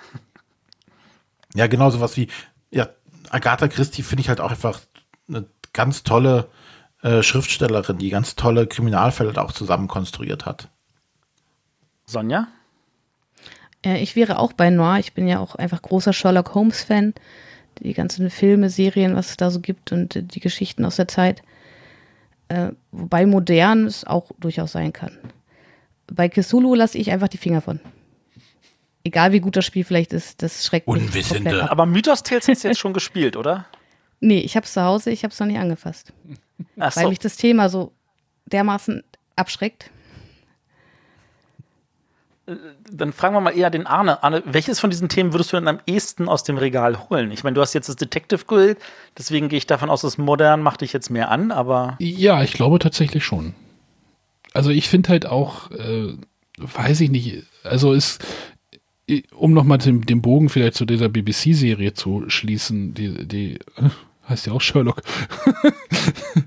ähm, das finde ich ja total spannend. Und da gab es ja dann auch eine Folge, ich glaube, das war so eine Weihnachts-Special-Folge, die dann, wo denn diese Charaktere im viktorianischen Lo London dann agiert haben. Und da dachte ich so, oh, das macht mir, das nervt jetzt hier voll. Und äh, ich bin dann, glaube ich, in der Jetztzeit eher tatsächlich unterwegs. Wobei mich gerade bei dieser Fernsehserie Sherlock das total faszinierend fand, dass sie diesen Sprung in die Moderne überhaupt geschafft haben. Ja. Dass sie es geschafft haben, diesen Sherlock Holmes so zu erhalten als Figur, als Person und auch Dr. Watson und ihn trotzdem in die Moderne zu setzen, mit, mit Handys, mit allem Möglichen. Und ähm, das immer noch trotzdem, funktioniert. Ja, und, es, und er zieht halt trotzdem an irgendeiner Stelle seinen Deer Hunter Hut auf, den er nie eigentlich anhatte. Ja. Also, alles sowas, das finde ich halt, das finde ich an der Serie tatsächlich super. Und dass die auch es geschafft haben, die alten Fälle, ne, mhm. was hier, äh, eine Studie in Scharlachrot und sowas alles, tatsächlich zu nehmen. Und du erkennst die Elemente tatsächlich in, den, in der modernen Fassung wieder, auch wenn es nicht derselbe Fall, also direkt ja, ja. ist. Aber du erkennst die Elemente und das fand ich auch total toll dabei. Und das, das war bei dieser Serie aber jetzt sind wir schon vom Spiel weg wieder. Ja, aber ich bin da, glaube ich, tatsächlich in der, in der Jetztzeit, also in der moderne, sagen wir moderne. Aber, aber das, das führt mich halt direkt weiter zu der nächsten Frage. Würden solche Detektivstories auch in einem Fantasy- oder in einem Science-Fiction-Settings funktionieren? Und wenn ja, warum gibt es so wenige davon? Das ist so wie immer mit Science Fiction Fantasy. Der Markt ist einfach nicht groß genug dafür. Ich glaube schon, so eine Detektivstory, weiß ich nicht, mach Star Trek drauf und äh, das würde genauso funktionieren. Gerade was Science Fiction anblinkt, äh, belangt, die kannst du ja äh, super in ein Noir-Setting quasi verwandeln. Guck dir Blade Runner oder sonstiges an. Das könntest du auch prima als Kriminalfall machen. Hast du ein Science-Fiction-Thema. Ähm, Fantasy ist halt immer schwierig. Wo sind die Leute, die, die äh, einen Kriminalfall im Fantasy lösen wollen? Also hm, es gibt, ich, ja, es gibt ja hier dieses Legacy of Dragonhold von Fantasy Flight, was ja quasi auch äh, hier äh, Mythos Tales im, im Fantasy-Bereich ist. Also du hast ein dickes Buch mit, mit mehreren Geschichten drin. Orte, die du aufsuchst, Personen, die du befragst, ist quasi dasselbe Spiel. Wäre auch ein Detektivspiel an der Stelle. Also, was mir halt einfällt, ist zum Beispiel ähm, von Jim Butcher die äh, Harry Dresden-Romane. Das ist ja auch effektiv so eine Art Sherlock Holmes in einem, in einem in einer Fantasy-Welt, wo Vampire und ähnliche Sachen rumlaufen. Und der löst ja auch relativ übernatürliche Fälle. Ähm, ich meine, das nicht ganz Pulp? oft. Ja, vielleicht ist das schon Pulp. Man muss man, muss man drüber streiten. Aber du hast halt so, so, so, so typische Fantasy-Figuren mit äh, Werwölfen und Vampiren und Zombies und was weiß ich nicht alles. Ähm, ist denn das auch ein Problem? Ich meine, weil normalerweise sagt man so, äh, diese dieses, diese Detektivarbeit, die lebt ja davon, dass man selber Sachen zusammenaddiert. Während wenn man sagt, oh, ich habe Fantasy, ich greife mal zu einem Magiespruch und äh, guck mal irgendwie in die Zukunft oder in sonst irgendeine Gefilde und kann die Gedanken von anderen Leuten lesen, ähm, ist das da an der Stelle vielleicht auch das Hindernis? Nee, nicht, wenn du der Barbar bist und hast mit, mit in Zaubersprüchen unheimlich viele Probleme. Genau. Eine Horde bei vier Barbaren versuchen einen Mordfall zu lösen. oh, das glaube, klingt jetzt das, spannend. Das ist halt, da, da, da hängt es halt von der Geschichte ab, ne? Was machst du draus? Ja, und genau wie bei den modernen Detektivgeschichten. Ich glaube einfach nur, dass es ein Problem ist, da den entsprechenden Markt zu finden oder dass man sich vielleicht auch nicht traut, äh, sowas rauszubringen, weil man die Befürchtung hat, der Markt könnte nicht da sein. Vielleicht ja, aber bei der Frage Autoren kam mir tatsächlich als ja. erstes in den Sinn, ob, ob funktioniert es einfach, weil bei Detective oder ja auch bei diesem ähm, Feuer in Adlerstein, das fand ich auch so gut, weil, weil das alles so gut vorstellbar war und weil man das irgendwie nachvollziehen konnte. Und so ein Fantasy-Setting hätte ich da auch Bedenken. Inwieweit Was wäre, wenn das ein Mittelalter-Setting wäre? Hättest du ein Problem mit Mittelalter-Setting? Nee, ich glaube, Mittelalter würde da ganz gut funktionieren. So. Und Name der Rose, ne? Genau, Name der Rose. Und jetzt stell dir vor, äh, das sind jetzt nicht nur äh, Mönche, das sind Elfen. Und äh, der bekloppte Mönch ist äh, ein Troll oder sonstiges, dann hast du auf einmal ein Fantasy-Thema drauf. Dann ist nur die Welt eine andere. Aber ich glaube nicht, dass das ein Problem grundsätzlich wäre. Das ist nicht Frage vorstellbar. Ist, warum ist das dann trotzdem so wenig? Ich meine, Name der Rose ist ja auch wirklich ein Riesenerfolg gewesen, als, sowohl als Buch als auch als Film. Ich denke mal, es hat sich noch keiner getraut. Warten wir einfach mal anderthalb Jahre ab und dann. Guck dir, Time Stories macht doch auch alle möglichen ähm, Bereiche, klappern die ab. Weil sie die Möglichkeit haben, wir legen uns nicht auf eins fest, sondern jetzt hier sind wir da äh, in der Nervenheilanstalt, da sind wir äh, auf dem äh, Piratenschiff. Zombieland, dies und das. Die waren doch auch bei Fantasy unterwegs, oder nicht? Diese, der die waren Fantasy mal bei Fantasy unterwegs, die waren mal in Hollywood unterwegs, ja. Also ich glaube, es muss nur sich einer trauen und es muss eine gute Geschichte bei rumkommen. Das ist das A und O dabei. Und dann ist es fast egal, außer der persönliche Geschmack widerstrebt einem da, äh, zu sagen, es funktioniert in Fantasy, Science Fiction, Mittelalter, auf einem Piratenschiff. Wer sagt denn, warum soll es keinen Kriminalfall auf einem Piratenschiff geben? Oh, das, das hätte ganz, ganz viele tolle positive Eigenschaften, zum Beispiel, dass theoretisch keiner abhauen kann. Naja, es gab es nicht. Es gibt ein Computerspiel, das heißt The Ship. Ähm, spielt halt auf dem Schiff. Musst du einen Mordfall lösen. Gab auch einen Film, der hieß Alarmstufe Rot. Und auch ein Hörspiel, das nannte sich The Cruise. Okay, äh, bevor wir jetzt zu sehr abschweifen, ähm, wie, wie lange sollte ein Detektivspiel eigentlich mindestens dauern oder höchstens dauern? Also gibt es da so einen so so ein Sweet Spot wie, äh, von, von der Dauer, wie viel Zeit man investieren möchte? Also wenn ich, wenn es die Möglichkeit gibt, ähm, das Spiel zu pausieren, ähm, darf es ruhig gerne länger gehen, aber ich hätte ein Problem, wenn man, weiß ich nicht, äh, sagen muss, du musst jetzt hier fünf Stunden konzentriert diesen einen Fall lösen und hast nicht die Möglichkeit zu sagen, okay, nach zwei Stunden, du, die Konzentration ist weg, wir machen hier an der Stelle Pause äh, und machen dann morgen weiter. Äh, ansonsten darf das gerne so, der Fall so drei, vier Stunden dauern. Sonja? Ähm, ich finde auch, es kommt darauf an, wie sehr man äh, in das Spiel hineingezogen, wie immersiv das ist. Also bei Detective, hatte ich ja vorhin schon gesagt, ist bei uns die, die Zeit einfach davon geflogen und wir waren am Ende erstaunt, oh, der Tag ist schon rum. Ähm, und es gibt andere Spiele, wie zum Beispiel Deadline, wo der Mechanismus in meinen Augen nicht so gut funktioniert, wo es dann einfach langatmig wird. Aber wenn, wenn die Geschichte gut ist und wenn ich da mich gut reinfühlen kann, dann darf es auch gerne länger dauern. Gibt es auch sowas wie zu kurz? Ich denke Ja. nicht. Also diese Sherlock-Dinger sind auch jetzt nicht so lang. Fand ich auch gut. Aber es ist ja nicht so lang. Ich habe die jetzt leider noch nicht gespielt. Eine Stunde? Na, Okay, ja. aber kurz hätte ich jetzt gesagt, so eine Viertelstunde, 20 Minuten. Fände ich schon arg kurz. Weil die Geschichte nicht zum Tragen kommen kann. Äh, richtig. Genau. Okay. Ähm, dann mehr oder weniger die letzte Frage von meiner Seite. Gibt es bekannte Detektive, wo ihr sagt, da sollte sich jetzt irgendein Verlag rantrauen, außer Sherlock Holmes? Wo ihr sagt, da wäre doch cool, wenn man da eine Geschichte um diese bekannte Figur macht. Colt Sievers. Äh, Kühl Poirot, Miss Marple. Ach, ist er so Colt Sievers, Mann. Colt Sievers wäre auch cool, ja. da will ich aber das Auto fahren. Das, das, das ist auf jeden Fall eine gute Antwort. Also, ich meine, äh, Miss Marple ist jetzt, sag ich mal, so eine more of the same Antwort zu- zu Sherlock Holmes. Ja. Also, da, da hätte ich jetzt schon lieber so, sowas wie Colt Sievers. Columbo. Ah, eine Frage hätte ich noch. Ah, ja. Und er hat immer so gemacht mit seiner Hand so, so nochmal kurz so an die Stirn gefasst, weil da war der Mach Text auf seiner so. Innenseite, weil er sich den nicht merken konnte. Mach noch mal so, ich habe es gerade nicht gesehen, wie du so. Ah, so. Hast, So, genau. Hast du jetzt gesehen? Ja, wurde deutlich. Seine Die- Hand an den Kopf. Videozuschauer wissen mehr. Ja. Landest du? Sonja? Mir fällt da keiner ein. Äh, Bei mir funktioniert Sherlock. Man braucht nur Sherlock draufschreiben und ich gucke mir das Spiel auf jeden Fall genauer an.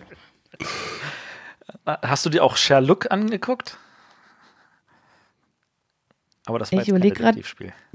War das das von Asmodee, wo man diese zwei Karten hat? Ja, ja, genau. Du musst sehen? sagen, wie viele Unterschiede gibt's. Ach, das war das. Genau. Mhm. Ja, fand ich okay. Ist das ein. Krimi-Spiel? Nein. Ist das ein Das ist kein Kartenspiel? Deduktionsspiel, kein Krimispiel, das ist einfach nur ein Guckspiel. Ein Guckspiel. Aufmerksamkeitsspiel, ja. Aber Matthias, hast du denn noch Kriminal, Kriminalisten, die du gerne hättest? Jein. Was ich halt, Entschuldigung, du hast ja gerade keine Antwort. Ähm, was ich halt spannend finde, wenn wir halt gerade bei Charakteren sind, so, so diese Harry Potter-Welt, die würde, glaube ich, auch genug hergeben. Da hast du natürlich Zauberei drin, aber die ist ja auch. Aber das ist ja dann, Harry Potter ist ja, sagen wir mal ehrlich, klassisches Fantasy. Zu 100% ist das Fantasy. Ja, ja, das fällt mir gerade so ein. Naja, du hast ja immer noch diese Muggelwelt da so neben, neben. Doch scheißegal, das ist Fantasy, da laufen Zauberer rum, die Blitze verschießen können. Da sind komische Koboldwesen. Ja, aber da würde auch so eine Welt funktionieren. Da würde wahrscheinlich auch so ein Spiel funktionieren. Könnte ich mir vorstellen. Wie in jedem Fantasy-Setting dann auch. Ja, du musst, aber du, du da, da zum Beispiel bei diesem Harry Potter hast du natürlich eine etablierte Welt, die halt von vielen erkannt wird, sage ich mal. Und die, die wissen halt, auch. die wissen halt in, in welcher, in welcher, welchen Rahmen diese Welt funktioniert, mit nach welchen Regeln. Ja, aber das liegt am Bekanntheitsgrad, ne? Ja. Ob es Fantasy ist oder nicht. Wenn du jetzt einfach sagst, ich nehme jetzt die Welt von, ah, okay, Drache, ein Zwerg, äh, Herr der Ringe. ja, Herr der Ringe. So. Mehr Fantasy geht fast nicht. Kennt auch jeder die Welt. Würde auch super ein Detektivspiel drin funktionieren. Was sollen die denn auflösen? Oh, wer hat den Ring geklaut? Ne, Ein Mordfall? Wer hat den Hobbit umgebracht? Oh, Sauron wahrscheinlich. Hm. Nee. Wahrscheinlich der andere Hobbit, der Hunger hatte. Die Leberpostete hat ihn. Die Leberpastete. Also ich habe auch gerade überlegt, so, also mein, mein Lieblingssetting ist ja auch so, so, so Cyberpunk. Ähm, es gibt ja ähm, das Android-Brettspiel. Also das, was ja diese Welt, die hinter Android Netrunner steht, irgendwie halt auch äh, festgelegt hatte von Kevin Wilson. Ähm, das ist ja gefühlt auch so eine Art Anführungszeichen Detektivspiel Anführungszeichen ähm, mit viel, sage ich jetzt mal, Regelbrumborium noch obendrauf.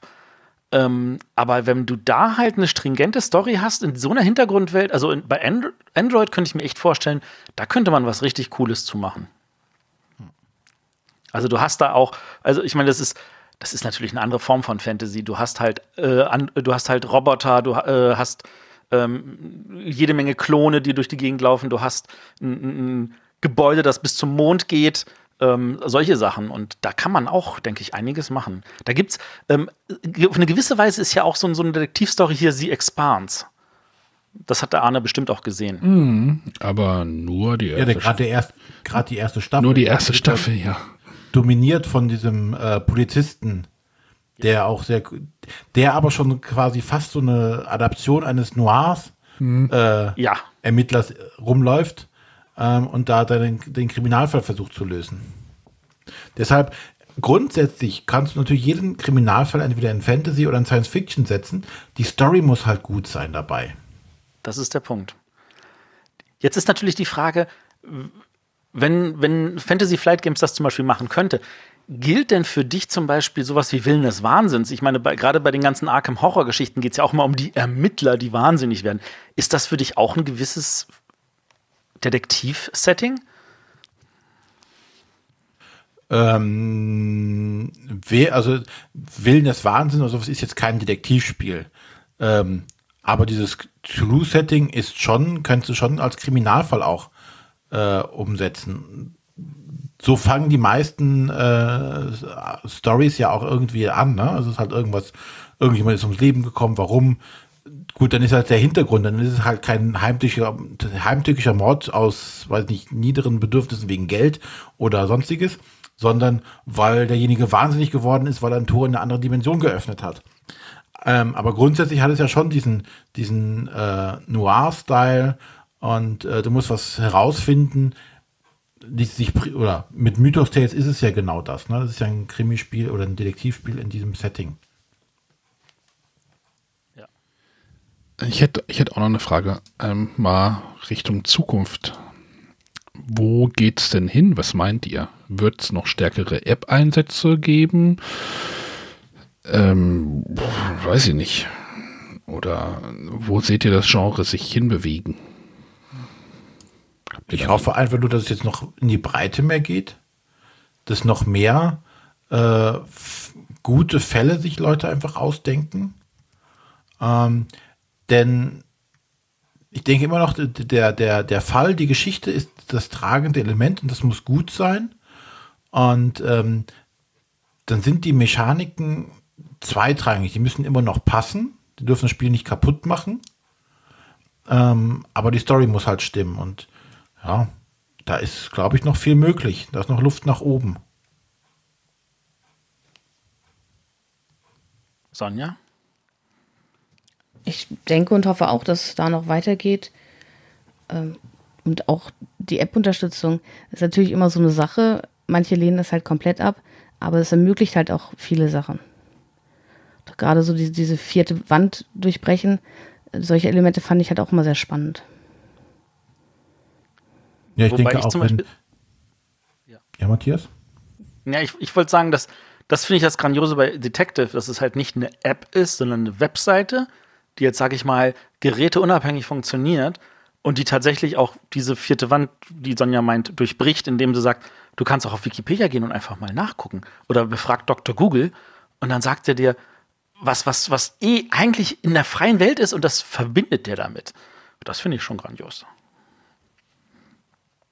Ja, ich denke auch, die, die diese App-Unterstützung, ähm, wenn die entsprechend gut eingesetzt wird, ähm, macht einfach so viel mehr. Und, und da finde ich es tatsächlich schade, dass Leute sich äh, auch bei solchen Spielen dann komplett dagegen sträuben und zu sagen, nee, bei mir kommt kein Handy mit ins Spiel. Das, dann spiele ich das nicht. Das finde ich an der Stelle schade. Ne, weil die, die machen halt wirklich mehr. Es ist nur, es ist kein, kein Bling-Bling, sondern es ist essentieller Bestandteil. Und dann ist es einfach, wenn es dann einfach gut umgesetzt ist, macht es halt auch einfach Spaß. Ob das Ähm, jetzt eine Webseite ist oder eine App, das ist dann zweitrangig. Ja, genau. Ich muss auch sagen, ich glaube, das ist eins der genialen Sachen, die ich jetzt nochmal bei Detective unterstreichen möchte. Man sieht ja daran, die Erweiterung zum Beispiel, die spielt halt jetzt nicht in dem Sinn in der Moderne jetzt der heutigen Zeit, sondern das spielt zum Beispiel in den 80ern. Das ist so, so, so ein bisschen so hier, da, du hast ein bisschen Beverly Hills Cop gesehen und Cagney äh, Cagney und Lacey und vergleichbare Serien und ähm, du fühlst dich dann Wie daran. kommst du gerade auf. Cagney und Lacey? also aus den 80ern gibt es bessere Krimiserien als Cagney und Lacey. Ja, Die habe ich und? früher immer gehasst. Okay. Das, das war immer so eine verschenkte Stunde. Von den, von den acht, wo der Fernseher nur lief. genau. Abends. Nee, mittags. Mit, Nach der Schule. stimmt, das waren diese zwei Frauen, ne? Ja. Ach ja, das mochte ich auch nicht. Hier, lieber hier, ähm, wie hieß das? Riptide auf ähm, Trio mit Trio mit vier Fäusten. Oder Simon und Simon. Ja, echt mal, Matthias. Ach, Ja, Koizivas. das ist das Erstbeste, was mir in den Sinn gekommen ist. Mein Gott, verzeiht es mir. Ähm, aber äh, das Entscheidende ist, ich meine, äh, da sind ja auch jetzt zum Beispiel bei Detective, das ist, das ist tatsächlich so ein robustes Regelwerk, wo auch, also da, da kommt ja von Rob Davio kommt ja eine Kiste und von Mike Salinka kommt eine Kiste. Und ähm, da könnte ich mir zum Beispiel vorstellen, du könntest in diesem Detective-Regelwerk genauso halt äh, auch ein Fantasy-Setting draufpacken und ein Science-Fiction-Setting. Und ich würde mich wundern, wenn da nicht auch ein Setting kommt in Hiroshima Hex-Welt und einzelne Imperial Settlers-Welt. Ist alles nur eine Frage der Zeit. Und da, und jetzt kommen wir wieder zu dem, was du sagst, nämlich die Story muss stimmen. Bei Detective hat er ja nicht einfach gesagt, so, ich habe jetzt hier dieses Regelkonstrukt, sondern der hat sich ja mit jemandem hingesetzt, der Drehbuchschreiber ist. Ja, Und ich finde, ja, das merkt man den Stories an. Genau, und das, ja, das zahlt sich einfach aus. Genau. Gut, So. aber ich glaube, haben wir noch irgendwas unerwähnt gelassen? Arne, fühlst du dich jetzt aufgeklärt? Ich hoffe, die Hörer konnten den, die ganzen Spiele irgendwie unterscheiden. Also wir haben ja Sherlock und Sherlock und Watson and Holmes und Und nur Holmes und Sherlock ja, ja, und das Schnurlock. Nein, aber ja, es ist, es ist manchmal ein bisschen verwirrend halt mit den ganzen Titeln und die dann auseinander zu dividieren, wenn man sie halt nicht so, ähm, ja, Jetzt weißt du, wie es mir mal bei den ganzen äh, Stichspielen geht. Aber das ist aber ein großer Unterschied. Also da gibt es ganz, ganz riesige, also die heißen ja nicht mal ähnlich. Nur weil es Stichspiele sind.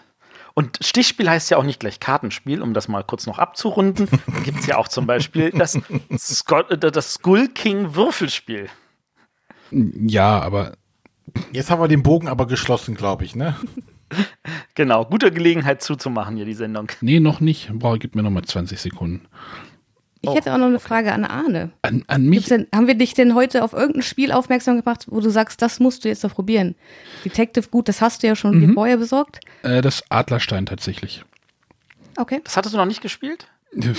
Ja, natürlich. Hat meine Sendung vor einem Jahr noch nicht für gereicht? Nein. Keine Ahnung, ob das hier passieren wird. Also wie gesagt, ich fand ja die Abacus-Spiele, ob die jetzt Krimi-Spiele oder nicht, aber ich fand halt tatsächlich dieses, ah, wir haben gar keinen Zeitdruck und sowas. Das war halt doch irgendwie im Gegensatz zu den Exits ja ähm, halt was anderes und es, es ist halt tatsächlich auch ein anderes Spielgefühl, sage ich mal.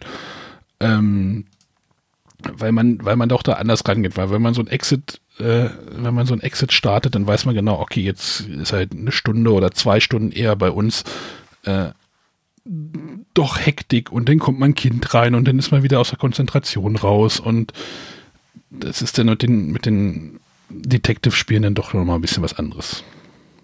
So in meinem Kopf, ich, in meiner Wahrnehmung, ich weiß nicht, wie ihr das seht. Ja. Trifft schon. So, Arne, du wolltest noch irgendwas. Matthias, dein Einsatz. Jetzt hat er tatsächlich Cagney und Lacey rausgesucht. Du bist so geil. Ja, wer die Cagney und Lacey, ähm, wer kennt sie nicht? Das erinnert mich. Der Kollege von den beiden war übrigens der, eine Bösewicht bei Karate Kid. Ich muss mir bei der Gelegenheit noch die zweite Staffel von Cobra Kai angucken. Die, ja, spielt auch Cagney und Lacey mit. Nein, aber wie gesagt, der Kollege von Cagney und Lacey. Boah, es ist der aber auch spielt den Mr. Kress bei Karate Kid. 80er Jahre, Bösewicht. 80er Jahre Gedudel, oder? Mann. Und das Intro dauert irgendwie eine Minute 30. Oh Mann. Würde man heutzutage nicht mehr machen. Egal. Kennt ihr auch Cagney und Lacey? Das würde mich mal interessieren. Ah. Nein, also wie gesagt, das ist halt so dieses, dieses Spielgefühl, dass man doch so ein bisschen zeitbefreiter spielt. Oder stressbefreiter. Stressbefreiter, tut man das auch oder hat man Stress? nee, eigentlich nicht. Es sei denn, man spielt kooperativ. Hat man da Stress, René? Sonja? Nein. Ist ja doch. Kein Zeitstress. Also es ist schon, es ist kein Exit-Spiel. Ach so, ja, und ja, das Time Stories habe ich, äh, das Time Stories Experiment habe ich ja beendet bei mir jetzt für mich. Ähm, worauf ich tatsächlich nochmal Lust hätte, wären wahrscheinlich auch nochmal die Adventure Games. Wenn ihr sagt, das ist so ein bisschen das Bessere vielleicht von der, von dem Art des Spielens. Oder die, ja, Also Fortführung. ich finde es natürlich zum Beispiel spannend, was jetzt bei Time Stories mit der äh, mit dem Blue Cycle passiert, wenn man du halt kein Grundspiel mehr brauchst, sondern die Erweiterung alleine spielen kannst, ähm, wo wahrscheinlich keine Würfel drin sind. Also das ist zum Beispiel ein Element, das wahrscheinlich wegfallen wird. Ja, aber wenn du dann Ähm, trotzdem durch den Zyklus dann nochmal wieder durch musst und du weißt genau irgendwie, wenn ich jetzt irgendwie zwei Klicks mehr hätte oder sowas, dann bräuchte Bin ich ich mir das nicht mal sicher, ob das tatsächlich noch so ist. Ja, also da, da bin ich einfach mal neugierig. Deswegen, das ist ja so dieser große Kritikpunkt tatsächlich von Time Stories dann jetzt am, äh, so ein bisschen im, im Spiel geworden, wo dann halt auch viele gesagt haben, okay, wir spielen es einfach ohne Zeit und wollen einfach die Story irgendwie durchkriegen. ja. Ähm, ansonsten, ja, so, weiß ich nicht, so Cthulhu brauche ich hier gar nicht mit anzurücken hier. Ähm, pff, ansonsten 13 Indizien sagt mir, sowas sagt mir dann halt nichts. Deadline hat mir 13 Sonja. Indizien ist ein, ein, ein abgewandeltes Code 777 und damit genau das Richtige für dich. Ähm, lass mich mal kurz nachdenken. Mag ich das? Ah, nee, ich glaube nicht. Ähm, ja. Keine Ahnung. Ich, ich weiß halt nicht, wie, wie, wie das passieren würde. Wie gesagt, das Detective wollen wir mal irgendwie mal wenigstens anfangen, gucken, wie das so ankommt und dann sehen wir weiter. Mach das mal. Ob das denn, ja, wie gesagt, wie das endet, keine Ahnung. Gut. Okay. Jetzt denke ich, haben wir dann, unsere Hörer aber genug gequält für heute. Genau, machen wir jetzt ein Schleifchen drum. Ähm, rufen aber dennoch nochmal auf, ähm, uns Audiokommentare, also neben der Frage der Woche, die ihr gerne per Mail oder äh, uns zuschenken könnt, also auch per WhatsApp, auch Audiokommentare. Ähm, denn wir haben einige Kommentare auch, die immer im Blog landen. Ähm, wir lesen die und äh, antworten auch drauf, wenn es äh, notwendig ist. Aber gefühlt würde ich sagen, kriegen das nicht die, die ganzen Hörer mit, weil ich glaube, die wenigsten werden immer auf der Webseite nachgucken und gucken, ob da ein Kommentar zu einer Folge entstanden ist. Also, wenn ihr mögt und einen Kommentar hinterlassen wollt, macht es auch äh, per, per Audio, dann können wir es in der ähm, nächsten Folge einfach abspielen, noch äh, Bezug drauf nehmen oder uns bedanken. Vielleicht, vielleicht machen wir das nach dem Outro. Das könnte man so machen, so jetzt, so wie wir mal den Rückblick hatten eine Zeit lang. Ähm, ob wir das denn die Au über die Audiokommentare genau, hinten sowas könnten wir machen. Ähm, vielleicht ähm, nehmen wir dann auch die geschriebenen Kommentare mit auf, dass wir die kurz vorlesen. Ähm, einfach damit die, die Kommentare einfach nicht äh, verschwinden, ohne dass einer mitbekommt. Das wäre schade, denn manchmal äh, sind auch nette Anregungen oder Korrekturen dabei, die ansonsten einfach verloren gehen oder dann andere Leute nicht mitbekommen. Genau. Also schickt uns Kommentare. Gerne könnt ihr auch weiter schreiben. Aber wenn ihr die Möglichkeit habt, äh, der einfachste Weg ist per WhatsApp an die Telefonnummer. Na, wisst ihr sie mittlerweile? Äh, 017 irgendwas. 0170 5444 843. 0170 5444 843. Ähm, ja, also wir sehen halt schon, dass der Podcast hauptsächlich halt im, im Handy wahrscheinlich läuft und weniger auf der Webseite. Ähm, wir kriegen unsere Kommentare halt gepusht auf in unseren, in unseren Kommunikationskanal in Slack rein. Aber halt, wenn dort jemand schreibt, dann kriegen die Hörer das halt nicht mit. Das wär, ist halt im Moment echt so ein bisschen schade. Genau. Und wenn wir dagegen, wenn ihr dagegen was tun wollt, dann macht das per Audiokommentar. Würde uns auf jeden Fall sehr freuen. Ansonsten äh, bedanken wir uns fürs Zuhören und dann hören wir uns Nächste Woche ist nächste Woche, können wir ja schon sagen. Wir haben ja, wir haben ja die Pause letzte Woche tatsächlich genutzt, um ein bisschen Planung zu machen. Ja. Wir sind jetzt theoretisch durchgeplant bis Ende des Jahres mit zwei, drei Lücken noch. Oder hatte ich das doch, das war doch so, ne? Ja, es sind zwei, drei kleine Lücken, genau. Genau, nächste Woche, also können wir jetzt schon mal ein bisschen sagen. Ähm, Sonja und ich sind in Hamburg unterwegs Genau. beim Tag des Brett, Tag der Brettspielkritik. Da werden wir mal gucken, was wir da aufnehmen. Mal den neuen Koffer einweihen. Ähm, ich sehe gerade, hier steht auch noch ein Branchenfunk für Matthias. Der dann Ja, auch das ist dann, da- wir haben da irgendwo einen Monatswechsel dazwischen, deswegen äh, der erste Dienstag im Monat ist der Plan, dass ich dann die nächsten Branchenfunk ausstrahle. Vielen Dank für die vielen positiven Rückmeldungen bis jetzt, das hat mich sehr gefreut. Genau, wer den Branchenfunk noch nicht kennt, äh, Matthias redet über die Entwicklungen des vergangenen Monats. Oder? Ja, also, was? Es ist, ich versuche es nicht auf den einen Monat zu beschränken, aber im Hinblick dessen, was ist denn Spannendes passiert und was kann man denn da erzählen? Genau. Und in zwei Wochen wollen wir mit dem Jürgen von der Konkurrenz mal ein bisschen über 3D-Druck reden und was das vielleicht für die Spieler auch bedeuten könnte. Weil wie frustig das sein kann. ah, René, was machen? Können wir in zwei Wochen drüber gehen? Geht er wieder? Eine Woche zwei Hot Ends, sage ich da nur. Uh. Aber die sind nicht so teuer, oder? Nein. Ja, Was- aber bevor wir jetzt äh, über das Thema schon reden, das heben wir uns für in zwei Wochen auf, dann kann ich da mich auskotzen. Genau, da kann ich dann auch wieder mitreden. René hat nämlich meinen Drucker. Ich kann nicht mitreden, aber ich bin halt auch einfach nicht dabei. Ich bin dabei und ich guck mal, was ich dazu beitragen kann. ja. so wie ich heute. Gut, dann hören wir uns nächste Woche wieder. Tschüss. Bis dann. Tschüss. Bis dahin, tschüss. Tschüss.